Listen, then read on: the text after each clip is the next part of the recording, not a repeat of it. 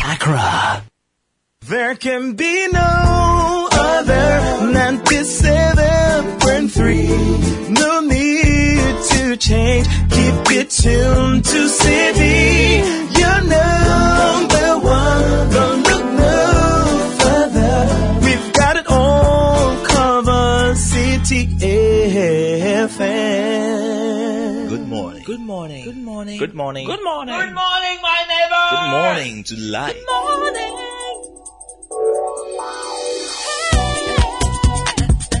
Music. Talk. Inspiration. In perspective. Express yourself. Good morning, my neighbor. Citi FM. Your station. Citi FM. 97.3.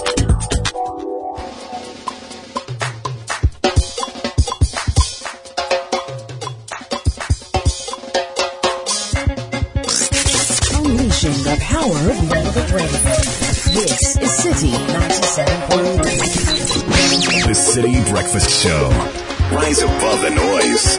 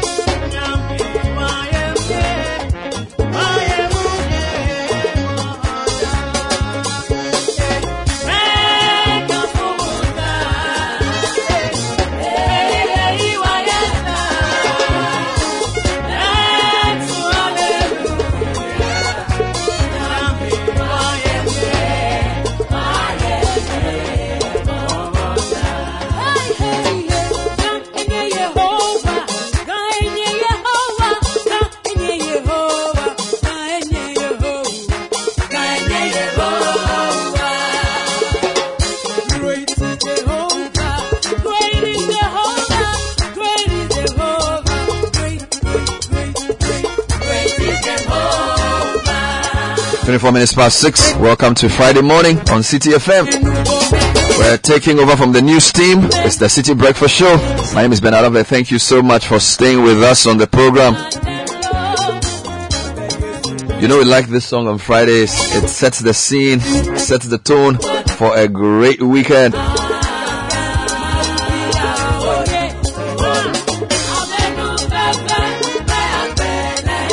Starting off with Business Sense brought to you by ADB. Getting into the newspaper review segment.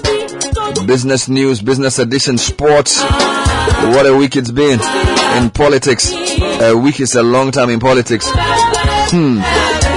Would uh, unravel all the issues for you this morning. I mean, some great music setting the tone for a very interesting February. January is about to end. Business sense this morning. Unclutter your life one day at a time. Unclutter your day one hour per, per session. You can also enrich your network one day at a time. So, building better is not only about dismantling, it's also about putting things in place. So, as I always say, you can stop one bad habit every year or every month. You can leave one unnecessary group every week, but also join a better group. So, enrich your network one day at a time, one relationship at a time. Build it gradually, it will come together at the end. Yes. Learn to unclutter your day and your life and uh, learn to enrich as well. And there's great news for you if you are a holder of ADB loans servicing up to 12 months or more. It's a special loan top up to meet your school and hostel fees, your rent, your mortgage, your domestic needs, and more. It's called the special personal loan top up. Reduce interest rates, extended prepayment period, and you also maintain your monthly repayment amount. So it's more money, but same payment. Call 059 384 4898. Alright. We're getting the newspapers next. It's an interactive show on Friday. 054 998 6996.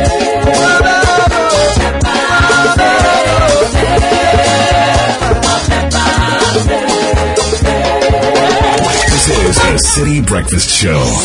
The city's biggest conversation.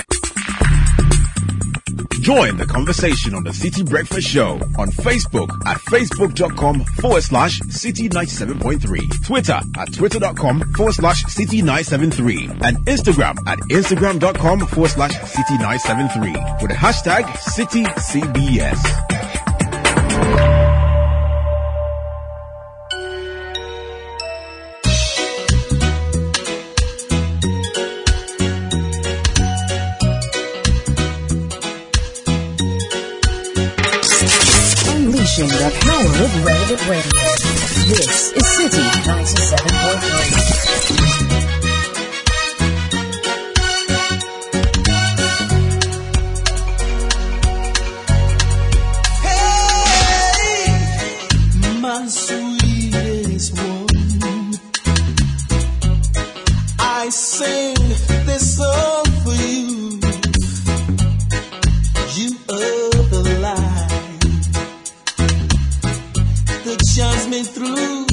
the darkest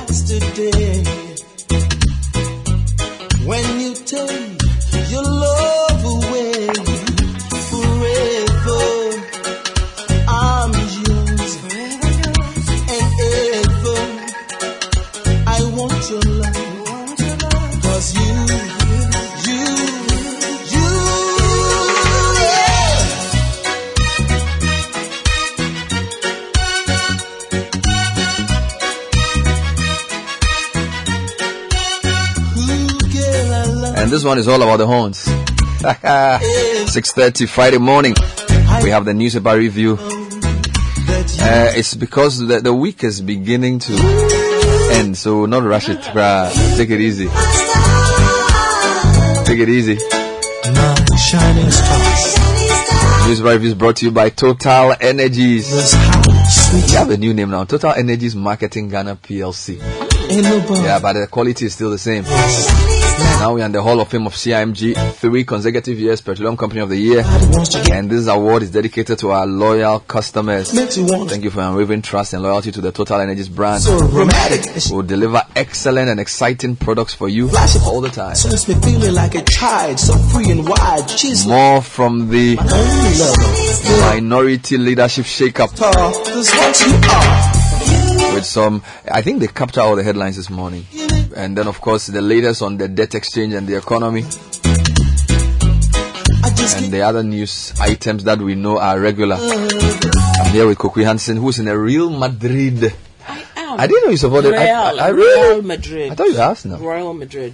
Oh yeah, I am, but this is This is also Like, yeah, okay. this is the Spanish one. Okay, Real Madrid white. They beat Atletico yesterday. Madrid. what are they still? What what was that about? Is that this? Charlie, this time, you know, ever since um, Messi time. and Ronaldo It is well. exited It's La Liga, it's it's like the same. Charlie, Charlie, we don't care. we don't have that rivalry anymore. I don't know. Yeah, things are not the same. It's changed a Meanwhile, bit. meanwhile, Silo was busy getting eliminated from the Saudi Super Cup yesterday by Al Ittifaq or Al something something. Charlie, right now.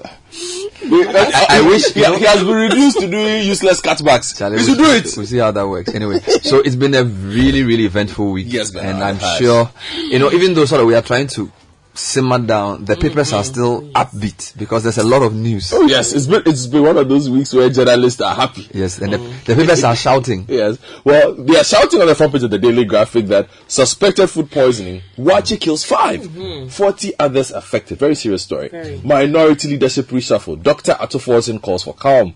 Former leadership petitions. Elders. Council of State explores ways to reduce debt exchange impact. And we go to Sagnarigu, mm-hmm. Host of major educational institutions, but cries for development. Oh, We've been there. Yes. Yeah, that's where the uh, Islamic- school- Family, yeah, Yeah. Islamic Yeah. senior high school Yeah. Mm-hmm. is, yeah. All right. Well, the Ghanaian Times front page, big picture here of the newly minted minority leader. Yeah. And says uproar in NDC as minority leadership changes. Dr. Mm. Ato Forson calls for calm and promises to unite party for 2024 election victory. Mm. Also, Wa Senior High Technical School records two fire outbreaks in 24 hours. And at the Africa Prosperity Dialogue, develop solutions needed to deepen intra-African trade. This is Vice President Dr. Bawumia speaking. Also, two people have been granted 2 million Ghana cedis bail for alleged robbery. Front page of the Daily Guide newspaper also has the vice president smiling. Mm-hmm. Dr. Bawumia proposes strategies to transform Africa. The NDC uh, issues on the front page of the paper as well. All right, let's go to the Finder newspaper. AfCFTA to yield $35 billion annually and lift 3 million people out of poverty, says Dr. Bawumia. I remember, we were just talking about the fact that there hasn't been a lot of uh, activity Yeah, for the African Continental yeah. Free Trade Area. We, We're still waiting to see three years later what's going to come of it. Uh, Alpha Lotto gives coach Sellas Tetteh. Remember, there was some talk Yes. about how he's not doing so well and hasn't really gotten much support. Well, they've given him 50,000 Ghana cedis as government fails to reward him for winning the Under 20 Football World Cup all those years ago. Committee proposes ways government can save 83.5 billion Ghana cedis and new minority leader calls for unity among NDC members. Front page of the Republic fr- uh, Press photos of Dr. Cassiel Ato Forson Haruna Iddrisu, Chairman Johnson Asiedu Nketia, NDC in turmoil, it says. Uh, in the Ashanti region, pupils escaped death after school building collapsed at Achima, Kwauma. Christians are very wicked. This is coming from the musician known as Great Ampong. Okay. I'll give you I the thought I, did, I, Details did I play later. the song this morning? Um, is it Ampong and C? He's back. He's back. Oh, okay. Yeah, he says you have, Christians are very wicked. I hear him. Okay, well, on the Chronicle front page, minorities leadership reshuffle. Muntaka strips Mosquito and Fifi Kwetey naked and says, I heard some of the officers saying that some elders were sent to talk to us. I'll be happy for it to be mentioned. Which elder was sent to talk to me? Because mm. nobody was sent to talk to me. Suspected killers of GPHA boss freed by court, the Ghana Ports and Harbours Authority. We'll, we'll talk about that story. Mm-hmm. Accepts to take over Haruna's job. Mm. Bawumia advocates for smart investment in critical infrastructure. Court orders Ofosu Ampofo and Kweku Boahen to open defense. And Galatians chapter 5 verse 16. But I say, walk by the Spirit and you will not gratify the desires of the flesh. All right. Front page of the Inquisitor also goes with uh, the front, uh, some of the issues that have happened in the NDC. Mm-hmm. They also talk about the COVID 19 cash exposure. It's a minority to chase Kweku Techno. Do you know Kweku Techno? No. The health minister. Okay. His name is Kweku Techno. Why? Okay, Daily Analyst front page. Minority reshuffle. We were never consulted. Muntaka exposes Asiedu Nketia and Fifi Kwetey. Also, um, Adikoka is calling for calm in the party.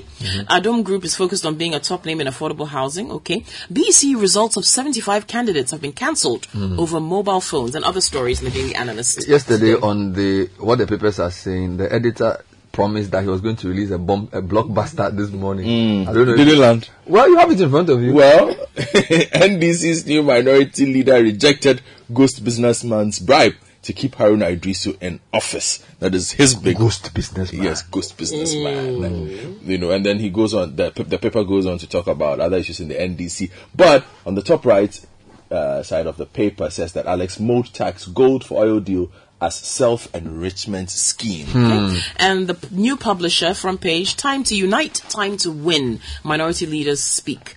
Also, Kofi Adams and Inusaf, Inusah Fuseini defend the new NDC leaders. Muntaka still opposes party decision on minority leaders. And why a road contractor cum businessman is sponsoring agitations against the minority group's new leadership. And Is finally, that a from- ghost businessman? Ah, and finally, from me, the front page of the B&FT Bernard. Hmm. Mm. Great news on the front page. Abiola Bawuah appointed CEO Yes! of UBA Africa. Congrats, I thought she was already. Oh, okay, she was UBA Ghana. Ghana, yes. She's not She- UBA she's not- Africa. she's Africa. Yes. Wonderful. Critical infrastructure will accelerate after success. We need to spend time and talk about this after business. After it's become a talk shop. They are not doing it's, anything. it's looking like NEPAD. Only eight countries have even made arrangements. it's, it's looking like NEPAD. we like big names. We don't do anything about it. We have everything. Let's redefine our narrative. Bawumia declares at Kwewu Summit. Let me take you online, citinewsroom.com. Review free SHS, sell non-performing assets, individual bondholders to government. Meanwhile, government strikes deal with Insurance Association on debt exchange program. The same group, the individual bondholders have appealed to Togbe Afede to intervene in their situation. Meanwhile, the president has appointed a new chief of air staff. Then there's a whole raft of stories on the minority. For example, Avoka apologizes to Ato Forson over non-entity comment. He says, I'm sorry. Still on, actually, he's, to be fair, he says he, he, he was misinterpreted or a, a mix of both, whatever. Well, on, still on this matter, don't be in a hurry, Muntaka to Ato Forson. And then um, our agenda is to unite. This is Kofi Amabua. Meanwhile, minority is saying we should drag agenda 111 contractors to site now. They are saying this to government. Uh, those are some of the stuff. You go on my Joy Online, they're leading with the debt exchange program. Government reaches agreement with Insurance Association. Also, Haruna Iddrisu disclaims post on Facebook, Twitter handles purported to be his. And then uh, rebel minority MPs petition national executives and speaker. That story also no. Meanwhile, uh, consultations are not mandatory. Spio Garbrah on changes in minority leadership. So everybody is chiming in. Even the majority chief whip is saying something. Changes in minority leadership. If the cracks get deeper, good for me. This is uh, Frank Annoh-Dompreh Oh, also saying what he wants to say about this matter. All right, I think we should just get into the details. Okay, so let's take it from there, right? Mm. I'll take you to page 13 of the mm. Daily Graphic then. Minority leadership reshuffle. Dr. Ato Forson calls for calm. Mm. The new minority leader in Parliament, Dr. Cassiel Ato Forson, has appealed to the rank and file of the NDC not to dwell too much on the recent reshuffle in the parliamentary leadership of the party. Rather, party members should focus on what the new leadership in Parliament will do to complement the efforts of the party to better the lot of the people of Ghana. Quote, the work given to the new leaders will require dedication to execute, and we assure the party that we will deliver on what the party expects of us. Before the meetings, when there were meetings, closed the door meetings yesterday, Dr. Forson addressed a press conference, uh, and he called for calm. Uh, there's a petition to the Council of Elders angle as well, uh, and this is at a separate press conference held shortly after the new leaders, uh, the former minority leadership. This is led by Haruna Iddrisu. They have petitioned the Council of Elders of the NDC to suspend the current reshuffle until a holistic stakeholder consultation has been done. The petition copied to the party's national executive, the Speaker of Parliament, and the former NDC flag bearer John Dramani Mahama was signed by 70 NDC MPs. A lot of stories Yes, this. well, in the Chronicle, Muntaka strips mosquito Fifi Kwetey naked. That's their headline. The former minority chief whip, Muntaka Mubarak, has rubbished assertions by the national chairman, Johnson Asiedu Nketia, and general secretary Fifi Fiavi Kwetey hmm. that the ousted leaders were consulted on the move to reshuffle. He has since dared the leadership to mention the name of the party elder who was sent to consult them, the old hmm. leadership, on the move to change the leadership of the minority. He spoke to journalists yesterday saying that he heard some officers saying that elders were sent to talk to us. I'll be happy for it to be mentioned. Nobody was sent to talk to me. According to him, he is on almost all the decision making bodies of the party, as well as the minority leader, Haruna Iddrisu, or should we say former minority leader now. Mm-hmm. But at no meeting was that agenda discussed. As such, he firmly insisted that it is clear that it is a letter, yes, written by the general secretary, but the decision may just be the decision of a few people in the party. Mm-hmm. The decision to reshuffle the front bench of the minority appears to be of not much concern, but the manner in which it was done seems not to have gone down well with Alhaji Muntaka. So they've scheduled a meeting, um, between the minority and the party leadership to settle some differences. Uh, it goes on to give a few more details, but um, as we know, the change has been done. Yeah, before we come the to the, aftermath. the ghost businessman, uh, the deputy minority leader, Emmanuel Armah-Kofi Buah, has been speaking for the first time and he says their focus is on unity. In his first interview with the media after his nomination as deputy minority leader, Mr. Armah-Kofi Buah, who's the MP for Ellembelle, said the number one priority of the party at the moment is to unite and address all the grievances that emanated as a result of the reshuffle. Now, he was speaking after a meeting with the Speaker of Parliament, Alban Bagbin, at his Oyarifa residence.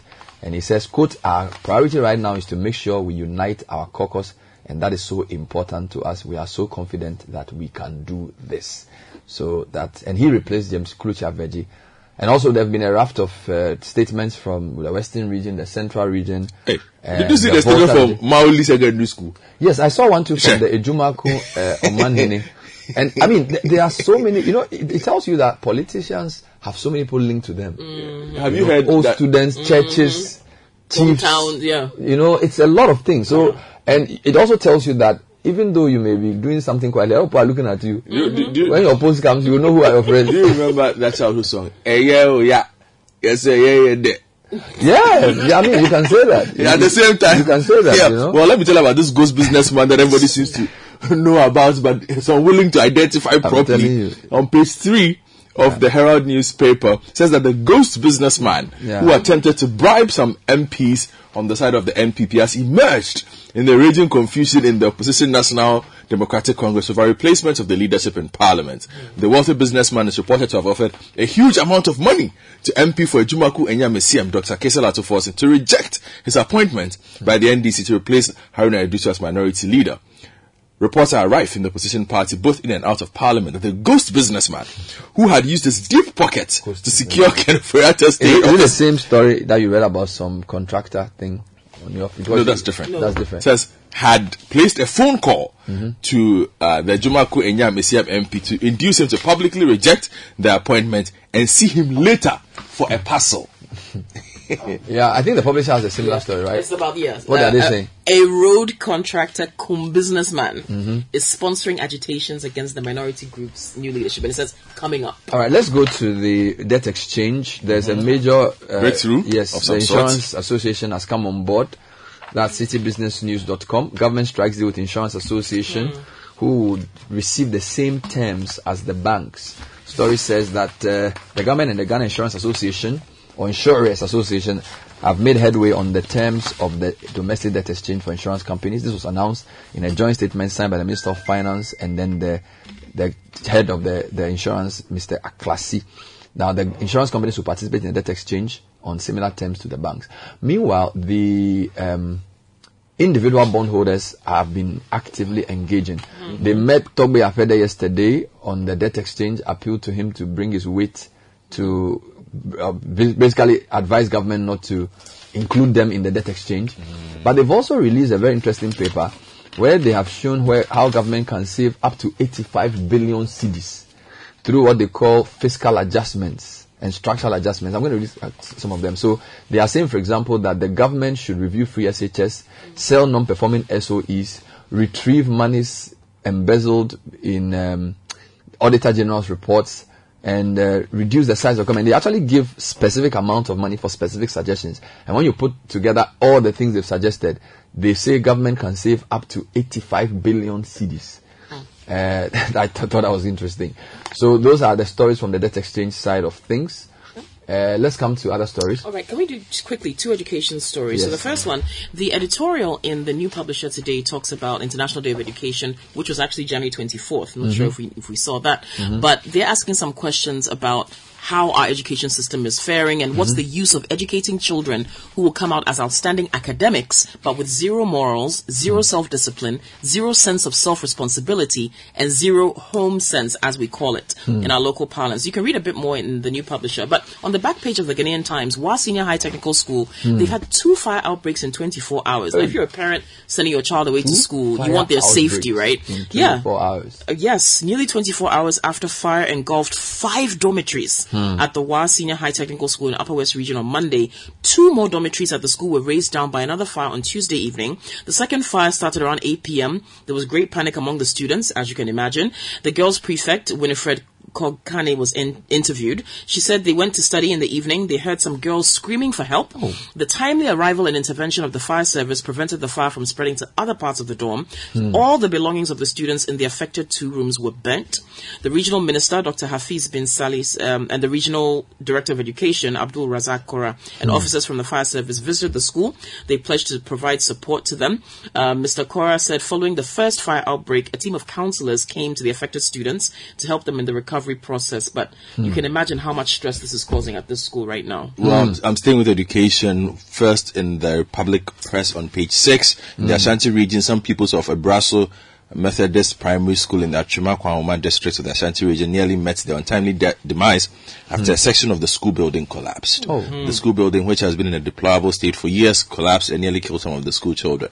Residents in the community are upset about the development and are calling on authorities to construct new classroom blocks for the pupils. According to the assemblyman of the area, Honorable Emmanuel Nyanting, uh, the said primary school has been in a bad state for years without any renovation or support from the district Still on assembly. education. Education. I want to take you to Tamale quickly. There was one on the boat that capsized, the Atika Gome pupils. Okay. Now we're told that plans are underway to give jackets or life jackets to the pupils because they cross the Volta every day to go to school. GS is also commemorating with the bereaved families of this very sad tragedy. Well, then there's a constituency watch, uh, which is Sagnarigu, uh, pages 16 and 17 of the Daily Graphic, uh, says that host of major educational institutions but cries for development. Apparently, uh, although it is partly rural, the constituency is host to the regional directorate of the Ghana Education Service. Tamale Senior High School is there. Bagabaga College of Education is there. The Tamale College of Education is there. Ghana School of Languages Hey.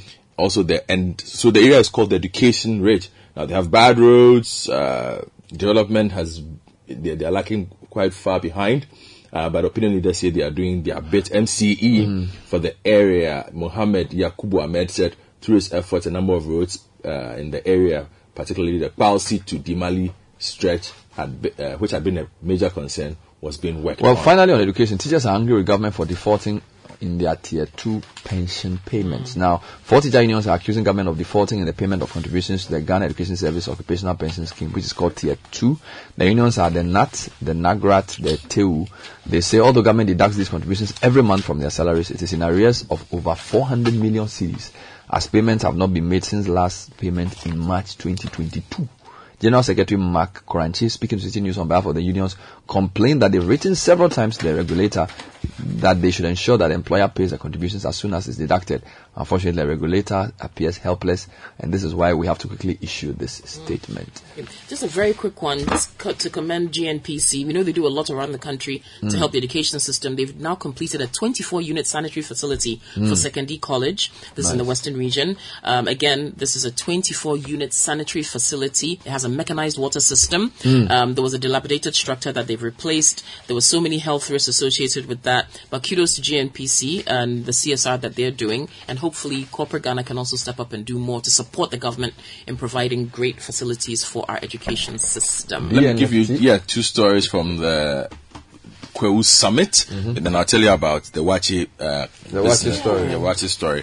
Uh, on page three of the The Vice President, Dr. Amadu Bawumia, he's called for smart investments into the continent's critical infrastructure. The move he said could accelerate success for the African continental free trade area.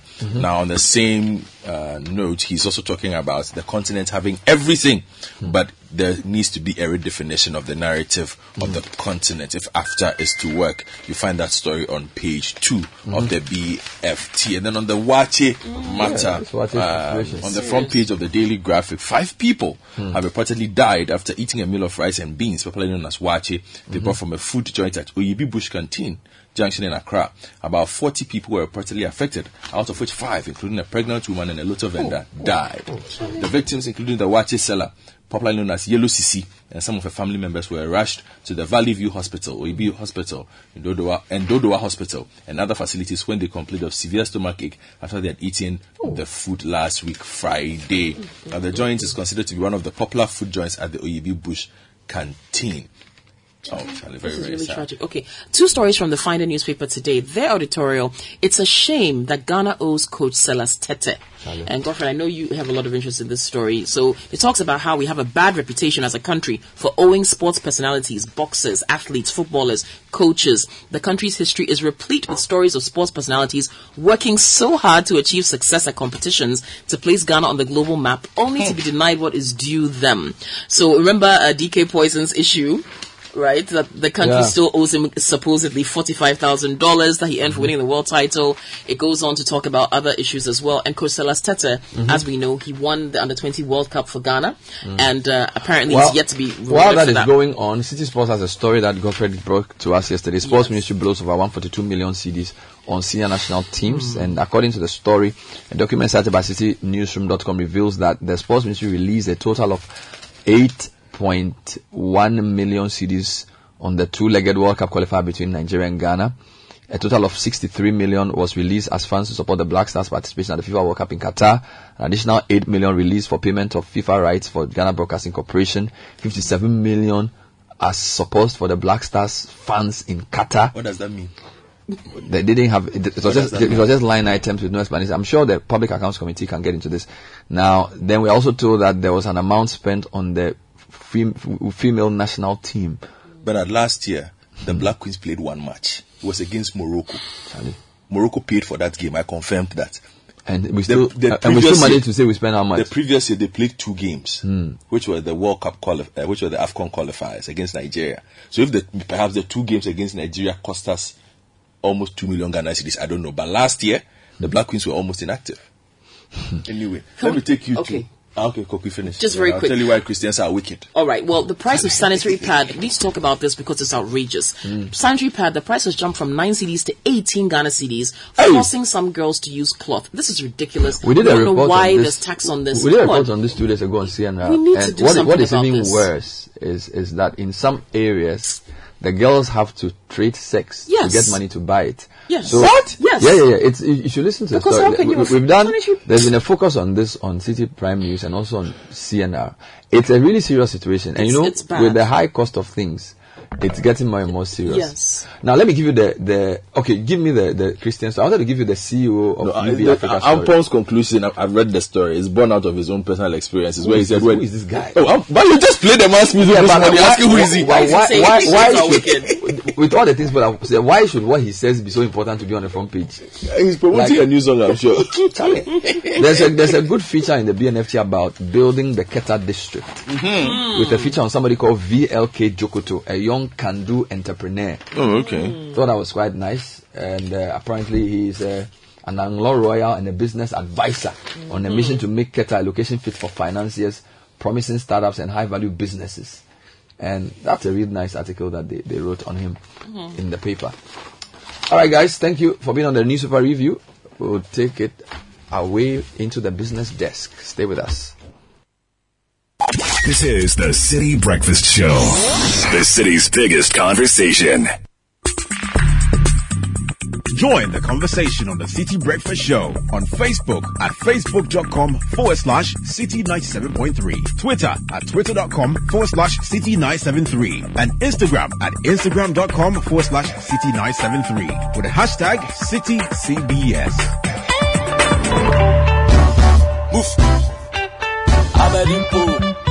And there was a story I, I sort of missed, which I thought I would, I would bring before business news. Rescue stranded Ghanaian students in the UK, and I'm seeing a lot of movement on this on social media. Now we are told that students on Ghana government scholarship under the Ghana Scholarship Secretariat are stranded in the United Kingdom. Some have been dismissed from their schools, while others are being chased by their schools and landlords to pay their rent. Now some have not received over eight months stipend, which makes the situation very critical. Others have had to overstay because they can't get money to go back to their country. Some have been sued by their landlords for refusal to pay rent. Uh, The government of Ghana should act immediately to rescue these stranded citizens and save the nation from disgrace. This is an annual story. It's a recurring story. Uh, Sky, when you come in, we'll try and do something about this because you know we've both been students in the UK. Trust me, Michael, if you are in Obi Manso and your government hasn't sent you money in that cold weather, you look, you could even get suicidal. It is very, very serious. So It's serious. And, you know, during the whole China Wuhan thing, we had some uh, international students that I was interacting with, and the way they felt helpless all through the period. I'm I can just imagine the emotional uh, the Torture. challenge that Yeah, they yeah, have to yeah, deal yeah, with, you know, to be so helpless in such a situation. It is serious. So we'll spend some time talking about this. But it's time for the Citi Business News brought to us by uh, MTN. Now, don't give people a door collar tune when they call you. If you enjoy high life, hip hop, hip life, or gospel, simply dial star one three five five hash. Choose from a wide range of music options, and that's it. Everyone who calls you gets to listen and dance to your favorite music too. Get a dope collar back tune today and enjoy life only on MTN. News also brought to you by Access Bank, Enterprise Life, and your OMC of choice. Go! We keep making life ever so convenient. We now accept Momo for all your fuel purchases. Just remember to Momo it at Goil. You can also use your bank card or other bank cards to buy fuel at Goil. Drive to your nearest Goil station, buy your fuel and pay by Momo, bank card or Goil Go card. Visit our media platforms for more information. Goil Good Energy. So Michael will take it up with the business news. Hello and welcome to the breakfast edition of Citi Business News, proudly brought to you by your most comprehensive business news website, citibusinessnews.com, MTN Goil, Enterprise Life, Your Advantage, Access Bank, more than banking. Let's head straight into our stories now. And government and the Ghana Insurance Association have reached an agreement on the participation of insurance companies in the domestic debt exchange program. Under the agreement, insurance companies will participate in the program on similar terms as the banks. In a joint statement yesterday, government says through the solvency window of the Ghana Financial Stability Fund, it will provide support for the insurance companies that are seriously affected by the domestic debt exchange program. The government says the objective is to protect jobs and stabilize the insurance industry. Away from that, the public sector has been ranked the sixth best industry in customer service delivery in the country. This is according to the 2022 Ghana Customer Service Index report released yesterday. The research conducted by the Institute of Customer Service Professionals indicates that the public sector recorded a marginal improvement from 60.3% in 2021 to 67.7%. Speaking on the sidelines of the launch of the report, the president of the institute, uh, Yvonne McCarthy urged public sector agencies to brace the new trends of customer service delivery to remain competitive. This year, and I'm very happy for this, the public sector has moved from consistently being either last or last but one to being the sixth, which to me is refreshing because it's always been a problem and I've always wondered how they're going to get out of that loop. So thankfully this year, Ghana um, Standards Authority came tops at that particular sector. They've moved to the sixth position. They haven't just switched roles or ranks, but the score has also changed a bit. So that also tells you there's some type of work going on there. And I think you would bear with me. Last year we had DVLA being at the top and we had to visit the place and check. And you could visibly see that there were a few things that had changed from the DVLA that you used to know before. So little by little, as they say, we, will get. I think it's just purely the work of these organizations. And then also the changing atmosphere. We're moving into an experience economy now. We're not in agriculture, we're not in manufacturing, even service. We're moving away from service. It's now about experience. And so if you're still in the position where you're thinking you're just providing a, selling a product or providing a service without thinking about the experience the customer walks away with, it means you stand the risk of losing your business. And I think most of these organizations have understood that. And so they are, they are latching on that and trying to make a change. That was the president of the Institute of Customer Service Professionals, Yvonne McCarthy. Now, away from that, Energy Minister Dr. Matthew Poku Prempeh has assured that Ghana will transition from carbon emitting energy to clean energy by 2070 as it implements its national energy transition framework. He, however, says Africa cannot be suddenly compelled to switch from hydrocarbons to cleaner forms of energy as countries across the world make efforts to achieve zero emission. Speaking at a public lecture on Ghana's energy sector at the University of Ghana, Dr. Matthew Poku Prempeh said his outfit remains committed to ensuring that Ghana is not left behind in the energy transition. His Excellency the President launched this document at COP27 in Sharm el Sheikh in Egypt. It's a blueprint for what we want to do in this country in all the sectors that needs to migrate or transition from their fossil-based fuel to clean energy. As the sector minister, I welcome this dialogue and this discussion because it's not yet done. The document is still being worked on because still people are expressing their opinion and we have enough room to still listen to any new ideas. I am fully committed as the sector minister to provide the needed policy direction and leadership to ensure that Ghana is not left out of the energy transition. That was Energy Minister Dr. Matthew Poku Prempeh. Meanwhile, the oil and gas sector chairman for the Association of Ghana Industries, Kwame Jantuah, has asked successive governments to stick to the National Energy Transition Framework to ensure steady progress in its implementation oil industry has given a lot to Ghana in terms of uh, revenue and even in terms of product. Right now, all our electricity, major parts of our electricity is run by gas. So it is something that we need to handle and handle well. Even the developed countries, they haven't 100% transitioned. So it is something that we need to work and move forward with it. But we have a, a transition plan. Let's see how we work it. But the other thing I will say is that I hope if government changes, the next government that is going to come in is not going to abandon it. If they need to add to it, let's add to it. You heard the oil and gas sector chairman of the Association of Ghana Industries, AGI Kwame Jantuah. Now, on the interbank foreign exchange market, where banks trade amongst themselves, the dollar gained 19 pesewas and is selling at 10 cedis 60 pesewas. The British pound gained 24 pesewas and is selling at 12 cedis 88 pesewas. The euro gained 1 pesewa and is selling at 11 cedis 5 pesewas. However, at some forex bureaus in the capital, the dollar is selling at 12 cedis 90 pesewas, the British pound at 15 cedis 60 pesewas, and the euro at 13 cedis 70 pesewas. Let's now join Gillian Hammah of Data Bank for more on the topic, the fundamentals of financial planning, why you should track and manage your expenses. The second fundamental to financial planning is tracking and managing your expenses. It is important to know how much you spend on a monthly basis. Most of us do some form of mental accounting, where we keep a mental record of many of the big expenses, but never take the time to write it down. There's a saying that the little foxes spoil the vine. In addition to some of the big expenses such as housing, utilities, food, it is important to write down what you spend on seemingly little things such as entertainment, data, tithes, tips, helping family, sponsoring others. It all adds up. And if you're not careful, you could exhaust all your money before the month ends.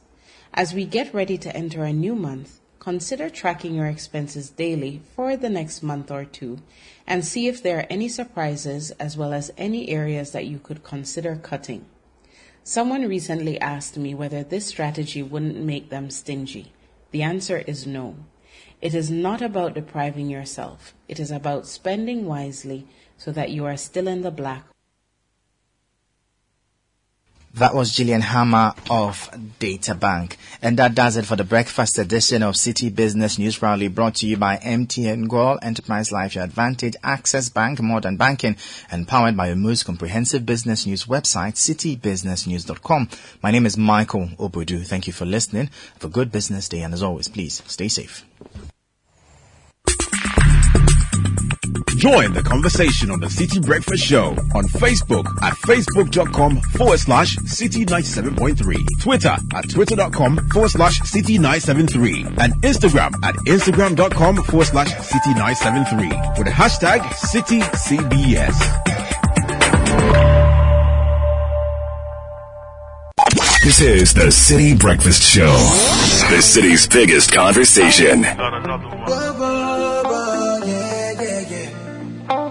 Watch out for the Citi Business Edition coming up shortly. This week was money, money intense. Started with Charles Mensa on how to get out of debt, then Doris Ahiati on practical ways to manage your finance. Then we spoke to our rep from Enterprise who spoke about the fundamentals of insurance.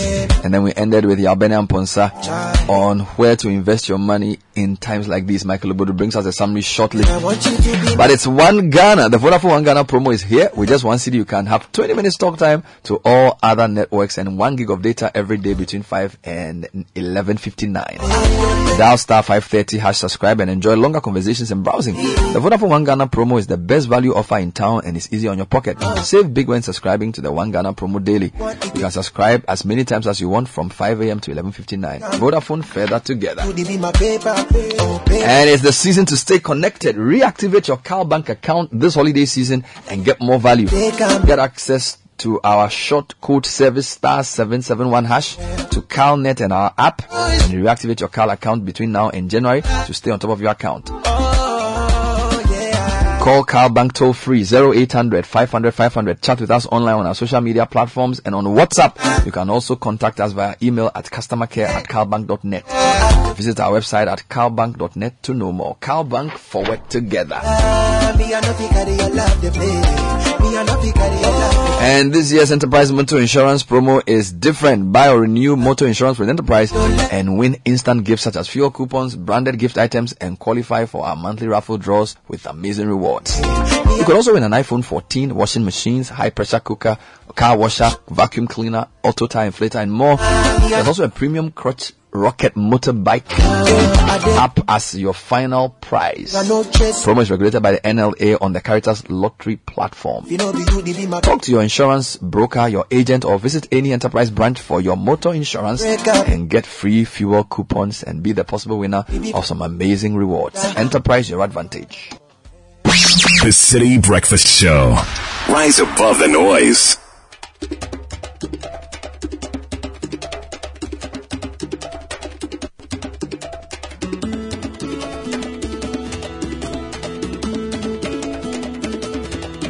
Please wait. Ah, please wait. Please wait until I get my new car.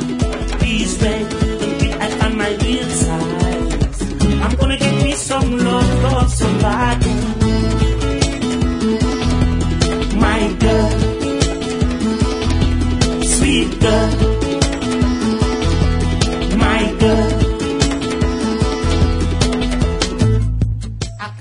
Hello and welcome to another episode of the Citi Business Edition here on 97.3 Citi FM.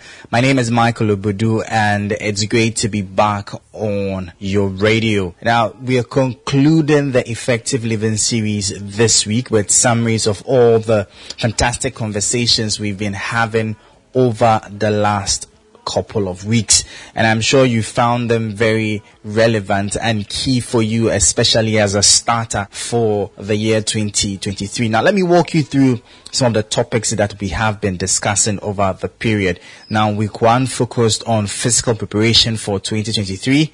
Week two, emotional and mental health imperatives for 2023.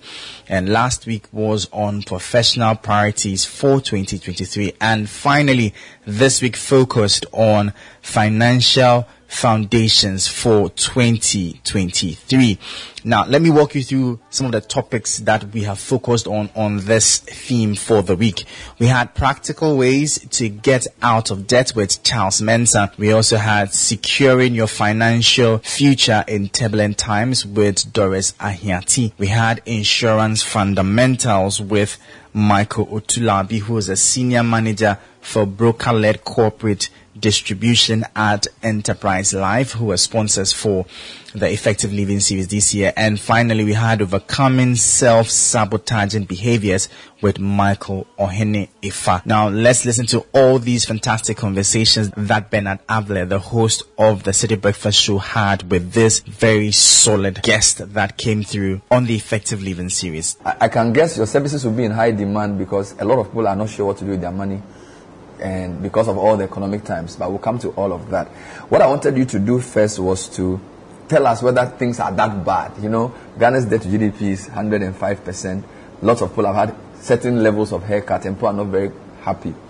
As a financial guru, before you even start a presentation, how worried should we be about our finance in 2023? Um, naturally, you one has to be worried because if you cannot service your debt, uh, it, it kills the spirit. Um, but in there, there's always an opportunity. So you got to look out for what opportunity can I play out. If you take Ghana, for instance, we have a lot of asset locked up. When there's asset locked up, we have the oil, we have the gold, whatever. We have a lot of natural resources locked up. It's a structure of the natural resource that we haven't done right. I think the government in past attempted to um, raise funds out of future natural resources. It didn't work well. I'm referring to Agyapa. It didn't work well in terms of the PR aspect of it. But if I look at it critically, uh, we could have raised money out of it and used it for economic activity that would earn us regular, constant income. That's the track. Now, if you only raise it for consumption, naturally means that for the next 15, 20 years, we'll be in trouble. So it's high time that Ghana as a country sits back, reflect on the natural resources, and structure a deal and pass a law to guarantee the structure. Because sometimes, like the GET Fund, the original concept of the application of the GET Fund is not being done because it was meant for infrastructure. But sometimes you see it being used for um, other things other than the infrastructure. So when it and then also the schools, it all has to be captured properly, and then Get Fund goes in there. Unfortunately, if you look at the revenue tie into Get Fund, it was supposed to be a VAT element specifically for Get Fund. To date, they haven't done that. So I would have requested and begged that in future, when we pass a law tie into some revenue, it should trigger immediately the VAT element for the or get, get fund levy is earned. We shouldn't wait for 60 days, eh, 90 days before they'll pay them something. No. So you're saying some of our challenges could be finding a way to monetize our assets, but others are also just designing your cash flow and making sure that there's ready money to do certain things. I don't want you to get ahead of yourself. So let's let's talk about the topic. So the topic is practical ways to get out of debt. Now, practical because I know there are many theories around these things, but I brought you in because you're a very practical guy. So I want you to start by telling us how people even get into debt. First and foremost, people get to debt because one, they were keeping up appearances. Like the Christmas just passed. People were having parties. They may have planned it maybe six months ahead. People are getting married. They may have planned it a year ahead. Next door neighbor, you are getting pressure from your colleagues, your parents to get married. And therefore you attended one or two weddings and then you are pushed to do it. You naturally go and borrow. Once you're borrowing, you are denying yourself of a future potential revenue. In other words, you are utilizing the proceeds now and you will be servicing it from next year or from next month. So your future revenue is already tied in. Unless otherwise, you are pushing the money into a capital expenditure where you can hold on to the asset. Should the servicing becomes a problem, you can sell the TV, you can sell the fridge, whatever it is, because that's what you use the money for. But where you borrow for consumption, then naturally you have a problem. Th- that's one. Two, there were some investment decisions that people took. Hmm. They heard that there's this company that pays high interest rate. Hmm. They rushed whatever they have, they went in there. When they only to withdraw the amount, and they are not getting the proceeds for the amount. They've lost money, so debt has been created. Hmm. Another one is health. If you didn't do insurance for your health mm. or for your sibling, and you know something hit at you, raising money becomes a difficult. So you go and end up borrowing. So all these things put pressure. Mm. In our part of the world, where families are dependent on the one who is creating money for them, education for family members can come in. So your a sibling just got an admission at a university, mm-hmm. And there isn't much fund in the house, so they'll come and beg you. So you go and borrow those things. So these are the things that comes into it, and then also those who have credit lines at the banks, like overdraft, or they have cards that they use. Sometimes they will do procurement that the things that they've bought, they don't really need it. But for the fact that they went to the shop and things are cheap, they will end up procuring it. So don't buy the things because it's cheap. Buy it because you need it. Mm-hmm. And once these things are being panned out in your life, and you are utilizing money, mm. and the money that you are utilizing is not coming from yourself, but from OPM, other people's money, then you have borrowed. Mm. And When you borrow, it will create debt for you. So these are some of the causes that people have debt. So you've given us four: keeping up appearances, investment decisions which are bad, health with no insurance, education needs which have not been planned for, and then procurement because things may be cheap. But do you admit that some of the debt could be caused by no fault of people? For example, what is happening in our economy now? As you said, you may have invested in a genuine institution, but because of the debt exchange and some of the things happening, people's savings may have been wiped out. So, is it all the time that your debt is your fault? Or it's possible that based on external conditions, you can also be in debt? Thank you for that very critical question. Everything is your fault. Hmm. Because the investment decision that you took, you should have looked at what if. Even saving at the bank. When you go to the bank early morning and you deposit your funds there, because you trust the bank, but you must also always ask yourself critical question. What if something happens? And therefore you don't put all your eggs in one basket. So you must look at a certain way of managing your own expenditure, your own revenue streams, and then tie in with your age. So when it is that you've grown at a certain level, maybe you're reaching uh, 50 plus, your investment decisions has to be maybe you are buying treasurables. When you are young, you can invest in mutual funds. The crisis that we're having definitely will come out. Definitely will come out. Some of the things are too immediate. People are rushing and things. So when you are rushing, you don't make rational decisions. So those mutual funds, those who have lost the haircut and things, it's just for a period. It would bounce back. But what it is that if it bounces back, then the fund managers themselves shouldn't be paying themselves huge bonuses when they bounce back. Because people who have been punished to survive must also be helped when things improve. And that's the kind of statement that should come out from the investment decision or, or the policy makers that, listen, we have a problem now. We are suffering haircut. But when things bounces back, we'll help you out. I was just going to suggest that instead of 0 I think they should be able to do some five percent for the first year. They interest you The mean? interest me. I mean, it should no way it should be zero. There must be something coming to you, so you know that the investment returns is lower than to say the investment returns is zero.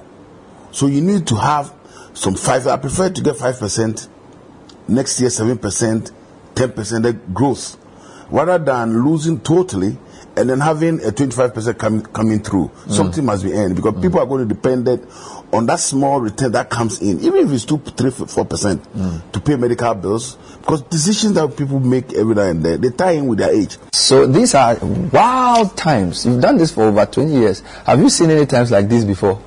No, not in my lifetime yet. Wow. I mean, we had the 2007 crisis. Mm. Um, it was nothing like this. We've heard about the Great Depression and other sports where we've had some challenging economic Mm. seasons. This one seems to be like quite severe. Mm. It's very unprecedented, as you say. So the, the question is, how do you, what, what do you need to know in times like this so you don't get drowned? What, what, what does a person need to know in times like these? Okay. So thank you very much. I want us to go back to start with where we are coming from. Mhm.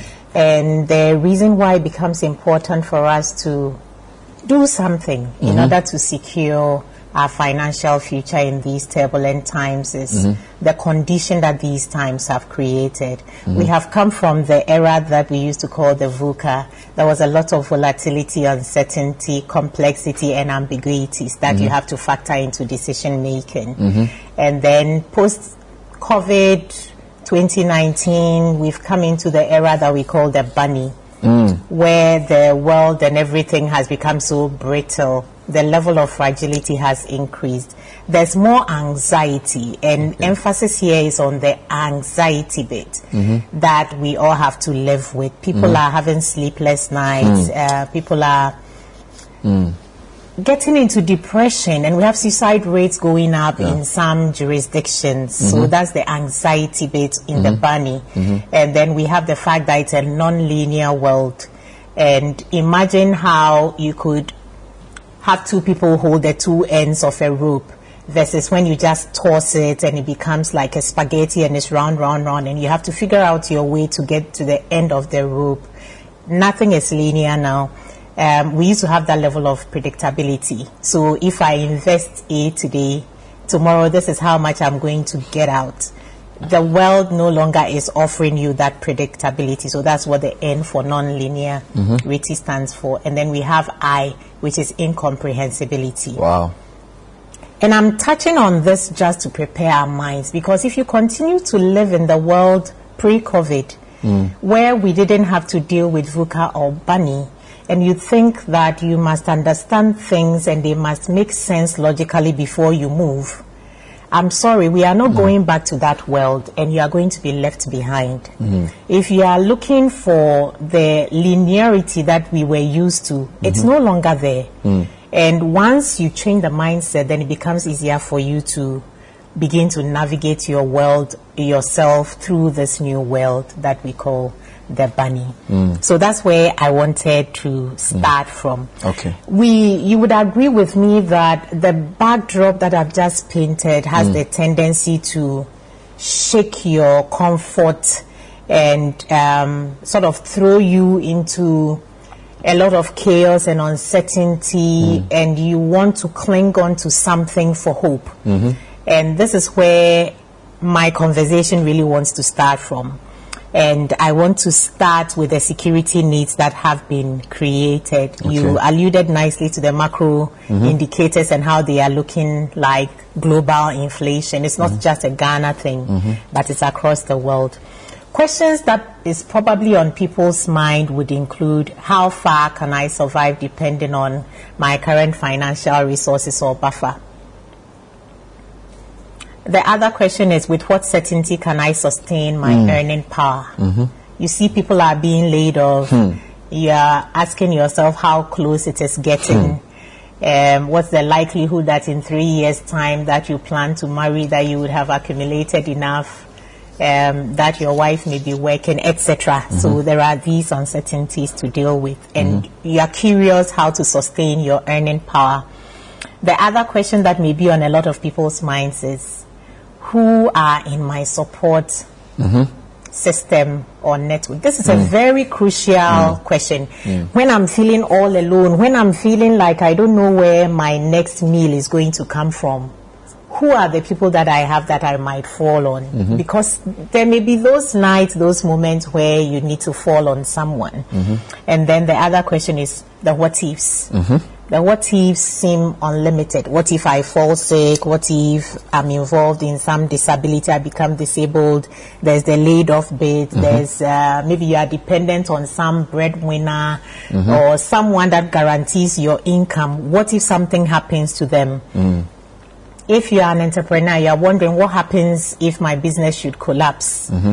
What happens with these haircut conversations and debt exchange that we talk about? Mhm. And then there are people that have withdrawn their cash successfully, taking a haircut of sorts Hmm. and hiding them under their beds. What if there's robbery? Mm. Mm. Okay, so Mm. these are some of the security needs that have been created Mm. uh, by the environment that we we are in. find, the, So the- the questions the are many. turbulence. Yes. So how can I survive? Who is in my support network? Mhm. Uh, can I keep earning an income? What if sickness happens? What if haircut happens? So, on the basis of all these questions, what, eh, where do I start from? Right. Okay, how do I reset myself before we even go into a plan of action? What do I need to know around this period to respond to this? Brilliant question. And I want to say start from having a bit of knowledge and understanding of finances, Mhm. what we call financial literacy. Okay. The times have changed, but the fact that you need to apply these basic knowledge has not changed. Mm. You have to still use the knowledge, and I like to say you have to take a double dose. Okay. I like to use the paracetamol example. If you have a migraine, I'm not a doctor. Mhm. Uh, you probably would have to take two paracetamol pills, whereas if it's a mild pain, you can just take one pill. Mhm. So this is how you should apply Mhm. the financial literacy. And the aspect that I want people to focus on is the fact, uh, the principle of time value of money, Mhm. which says that if you can get paid today, if you can negotiate for it today, by all means do that. Mhm. Because that money that you would get today will be worth a lot more Mhm. than if it took longer for you to have access to that Mhm. money. So the time value of money basically saying that a dollar in your hand today, a Ghana cedi in your hand today is worth Hmm. more than the same nominal value promised you at a later time. So let that guide you in the choices and decisions that you make. Mhm. Risk return positive relationship has not changed in turbulent times. Mhm. If you see any opportunity that look like it's too juicy, too promising, Mhm. understand that it's equally coming with a much higher risk. Mhm. Risk meaning that there's a probability you lose whatever you put in to start with. Okay. There's the liquidity reward. Mm. When you part company with your money, Mhm. that discomfort of not having your cash in your hand, you get some reward for it. Okay. And so when you pull all the money and you want to put it under your pillow or somewhere, and you are very liquid in your own macro setup, note that you are not going to earn any return for that. Let me quickly add that it's important in these times that you have liquidity, but don't overdo it. So you are the senior manager for broker-led corporate distribution. What does that mean? Okay, so for insurance businesses, we have channels through which insur- insurance is sold, and one of the key channels is the broker channel, Okay. where we have intermediaries called brokers. These are companies which are duly licensed by the regulator and uh, National Insurance Commission to sell insurance uh, in partnership with uh, insurance companies. So they sell the products of the various insurance companies. So some insurance sales come from brokers. Yes. As against what? Agents and then direct. All right. All right. All right. So a broker can then match supply to demand. Brilliant. So let's talk about insurance and financial protection. I mean, what does that mean? Okay, so financial protection means having some financial arrangements in place which is able to cushion you or to help you uh, should the unfortunate event happen. Okay. So uh, you may have a house. Uh, the house can be caught up in fire, or there can be a flood which can destroy the house.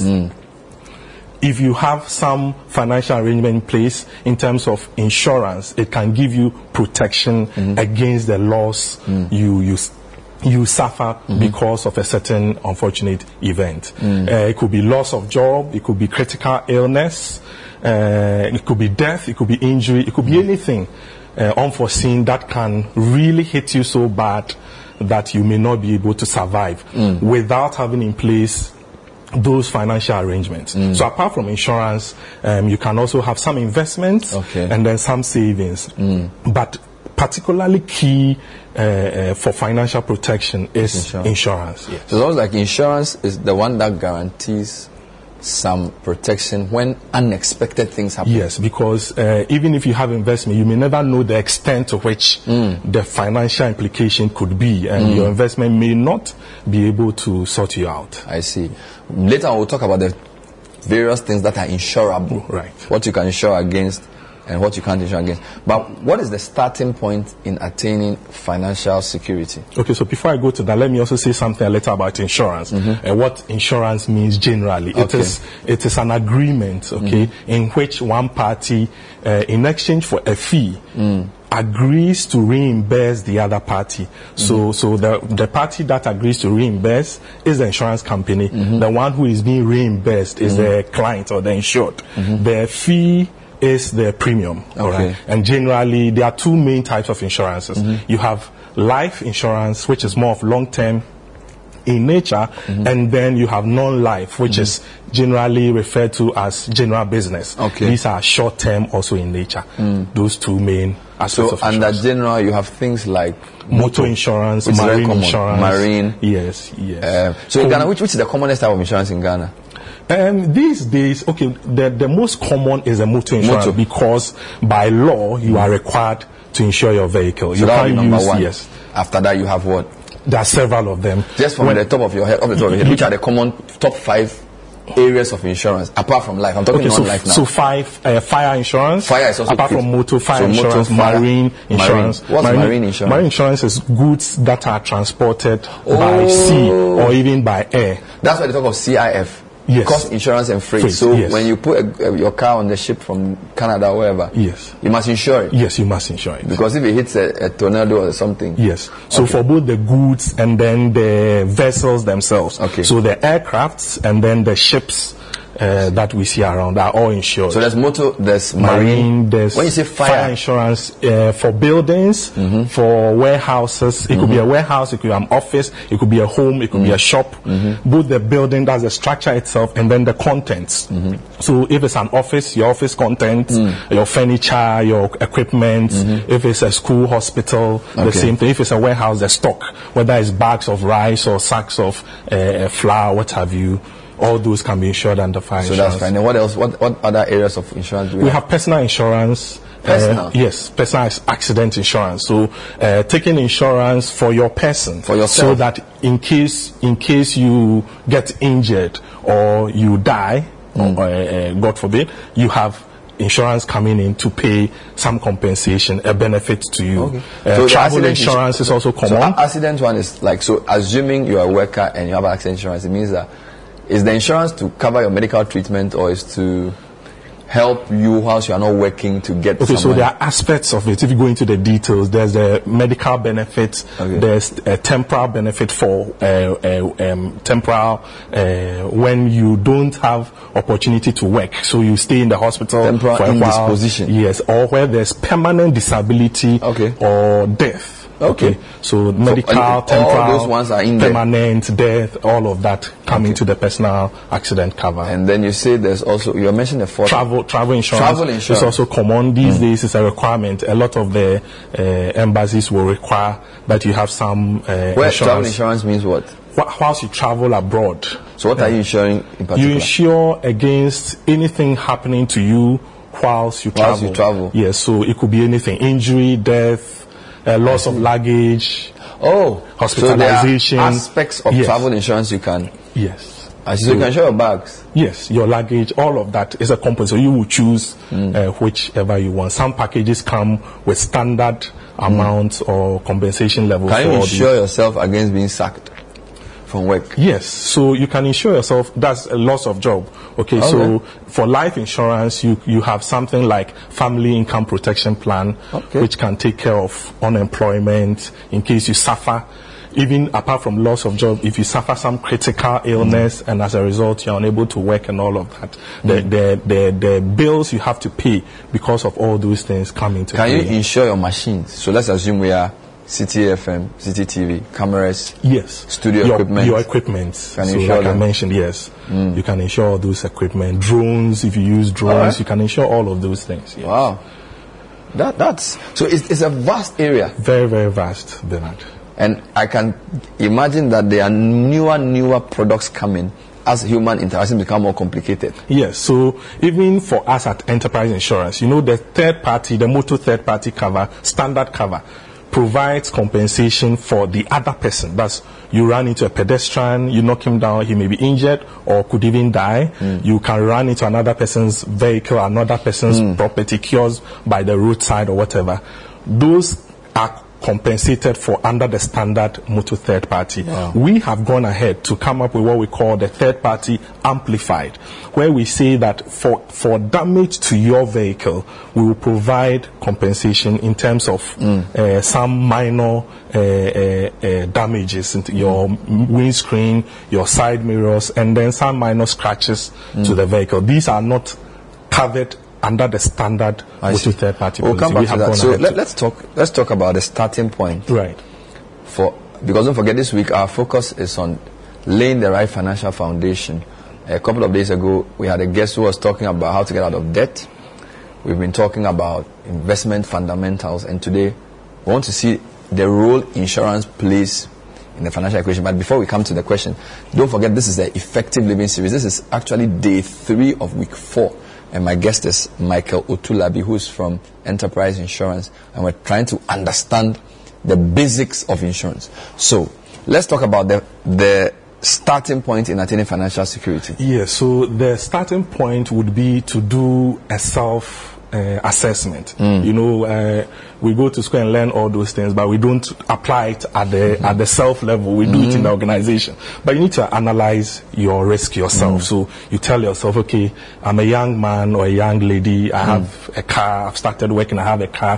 Have I insured it? If that car should be damaged, what happens? Mm. Or I'm a young man who has hustled combine some few cedis to be able to get a, lit- a small car to do Uber, uh, and that's that's what I live on. If something should happen to that car, what happens? Countries with much more sophisticated financial centers, the city in London, UK, US, they are less financialized than Ghana. And by that I mean, if you take the whole economy, manufacturing is much more significant than just financial services. Is that part of our problem as a country? The fact that we have so many financial instruments, so many financial companies, and yet real value creation is not that high. Um, you're perfectly right. You're perfectly right. Um, and I love your use of manufacturing because it's a proxy for a company's ability to solve its own problems, right? Um, the thing about sectors like finance and law, for instance, is that they must serve other sectors in hmm. order to be useful. Hmm. Finance really finds its meaning in financing the real economy. Those who are doing stuff, those who are building stuff, right? Because the essence of finance, and for someone who studied finance and economics, the basic reason why the financial services sector exists is intermediation. Someone has excess money, someone needs money, you match them efficiently at a good price, right? One that's affordable Which to the the one who needs it, which is the interest rate, and acceptable to the one who has the excess money. Okay. That's the basic function of finance. That's the basic function of finance, and to Mm. help people protect their wealth. Mm-hmm. Um, but as you know, people respond to incentives. And in Ghana, we sort of perverted it to finance basically chasing easy returns instead of solving hmm. problems. Wow. So we are in a situation where our own capital has no appetite, has no hmm. incentive to solve our problems. Hmm. So um, when, whenever everybody knows when you're doing any meaningful project, you need to go and find money abroad, right? Because Ghanaian banks won't finance it. Now, when you go abroad, the bank or the private equity fund or whoever is giving you money is probably funded by their pensions. So the South African equivalent of SSNIT, for instance, the Public Investment Corporation, PIC, has funded a lot of infrastructure, even here in Ghana and across Africa, but particularly in their own country. In Ghana, um, our pension funds hold nearly 80% of their value in government securities. By law. Right? No, no, Some of you it know, by law I- now. some of it, but I think they also unfairly blame the regulator Mm-hmm. for two reasons. One is even if it was by law, whenever it's in their interest, they go and lobby the regulator. So why haven't they lobbied the regulator to change it? In in fairness, they've done quite a bit of it now. I think uh, the money they could put into private uh, projects has gone up from five percent to fifteen percent.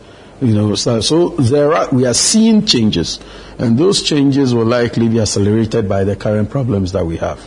Let me summarize so far. This is the Effective Living series, and we're talking to Albania Amponsa. He's a financial guy, but he's into entrepreneurship, real estate, and other things. And my question for this uh, morning, which I believe the question for the season, is where do you invest your money now? There's a debt exchange program. People have lost confidence in bonds. Stock market is not doing well. If you check the GSE All Share Index, compare their 2022 December to previous years, almost everything is down. Housing markets are not doing that well. If you look at the proxy for that, even cement purchases is coming down. So we're talking about the end, or at least a temporary cessation of easy money. Now, how do you invest in real things? And in the last segment of the show, we'll talk about some real things. He has four areas he wants us to invest in, but we're still building the foundation. So, the over financialization is also a problem. So, these are all structural issues. But don't forget, this is a personal finance conversation. Yes. All right. So, how do you?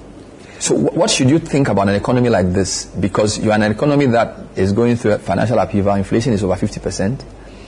The banks are not really lending. I analyze some banks. A lot of them, their interest income is from financial instruments. So you are right. Um, so what what do people with excess money or people who have saved enough to invest? How should they think about storing up that money or letting that money work? Okay. So, um, but but just a little step back, and then we'll go forward. The the link between personal finance mm-hmm. and the structural issues is that what you're comfortable with personally mm-hmm. is most likely what you're going to, if you're a regulator, for instance, you're going to stipulate in your regulations. A regulator who holds 100% of his own wealth in treasury bonds is unlikely to understand why someone wants to invest in infrastructure. So that that is the link. That's a very big hint. Yeah, that is the link, right? But um, that aside, um, so wow, that's so. I, I, this is a very powerful one. I, I think you are giving me a clue as to what to discuss later on radio, because a regulator who stores majority of his wealth in treasury bonds is not likely to understand why people must invest in real things. Because Yeah. most of their money is made from just interest. Yes. Wow. So That- that is- uh, that's deep. We're, we're all products of our experiences. That's deep. If you've never invested in a business and you keep hearing business is risky, business is risky, and now you're put in a situation where you determine where people invest. You know, it, it's a steep learning curve, and most probably by the time you get there, you're a bit old. You can't teach an old dog new tricks, so you know. Wow. Yeah. Wow. So that. So having said link. this, yeah. clearly somebody like you who's not really a fan of too much passive income will not be as affected as people who have been just buying and selling money. So obviously you have you are more diversified and you are also more real than um, I'm talking about real money than just paper value. Um, that is um, that's partially correct. Okay. Because whatever a person is into, whatever business a person is into, your customers likely depend on their disposable income, which is now locked up somewhere. Mm. So the effect may not be direct, but the indirect effect may end up, you know, much the same as if it was direct. Mm. Um, but in terms of thinking about how to invest, um, when times are tough, the difficulty makes people, and all people, whether it's employees, Um, when when a company is going through tough times, you find that the employees behave better. They are more prompt to work because they know the company is suffering, and even if they are, it's not an altruistic uh, behavior to help the company to exit the tough times. They are afraid that if they have to go home, they, have nothing to they talk. put on their So best they come to work earlier They come to work earlier. looking very happy. so, so um, that's just to say that when times are tough, people generally make better decisions Hmm. than when times are easy. Well, that will be all for today's edition of the Citi Business Edition here on 97.3 Citi FM, where we brought you highlights of all of the great conversations we had this week on the Effective Living series focused on financial foundations for 2023. I hope you didn't miss out on any part of it. Catch you same time next week. Let's connect on Twitter at M Obodu. My name is Michael Obodu. Take care. As always, stay safe, stay informed, and bye bye. Me some love, God, so like My girl, sweet girl, my girl. This is the Citi Breakfast Show, the city's biggest conversation. Join the conversation on the Citi Breakfast Show on Facebook at facebook.com forward slash citi 97.3, Twitter at twitter.com forward slash citi 973, and Instagram at instagram.com forward slash citi 973 with the hashtag CitiCBS.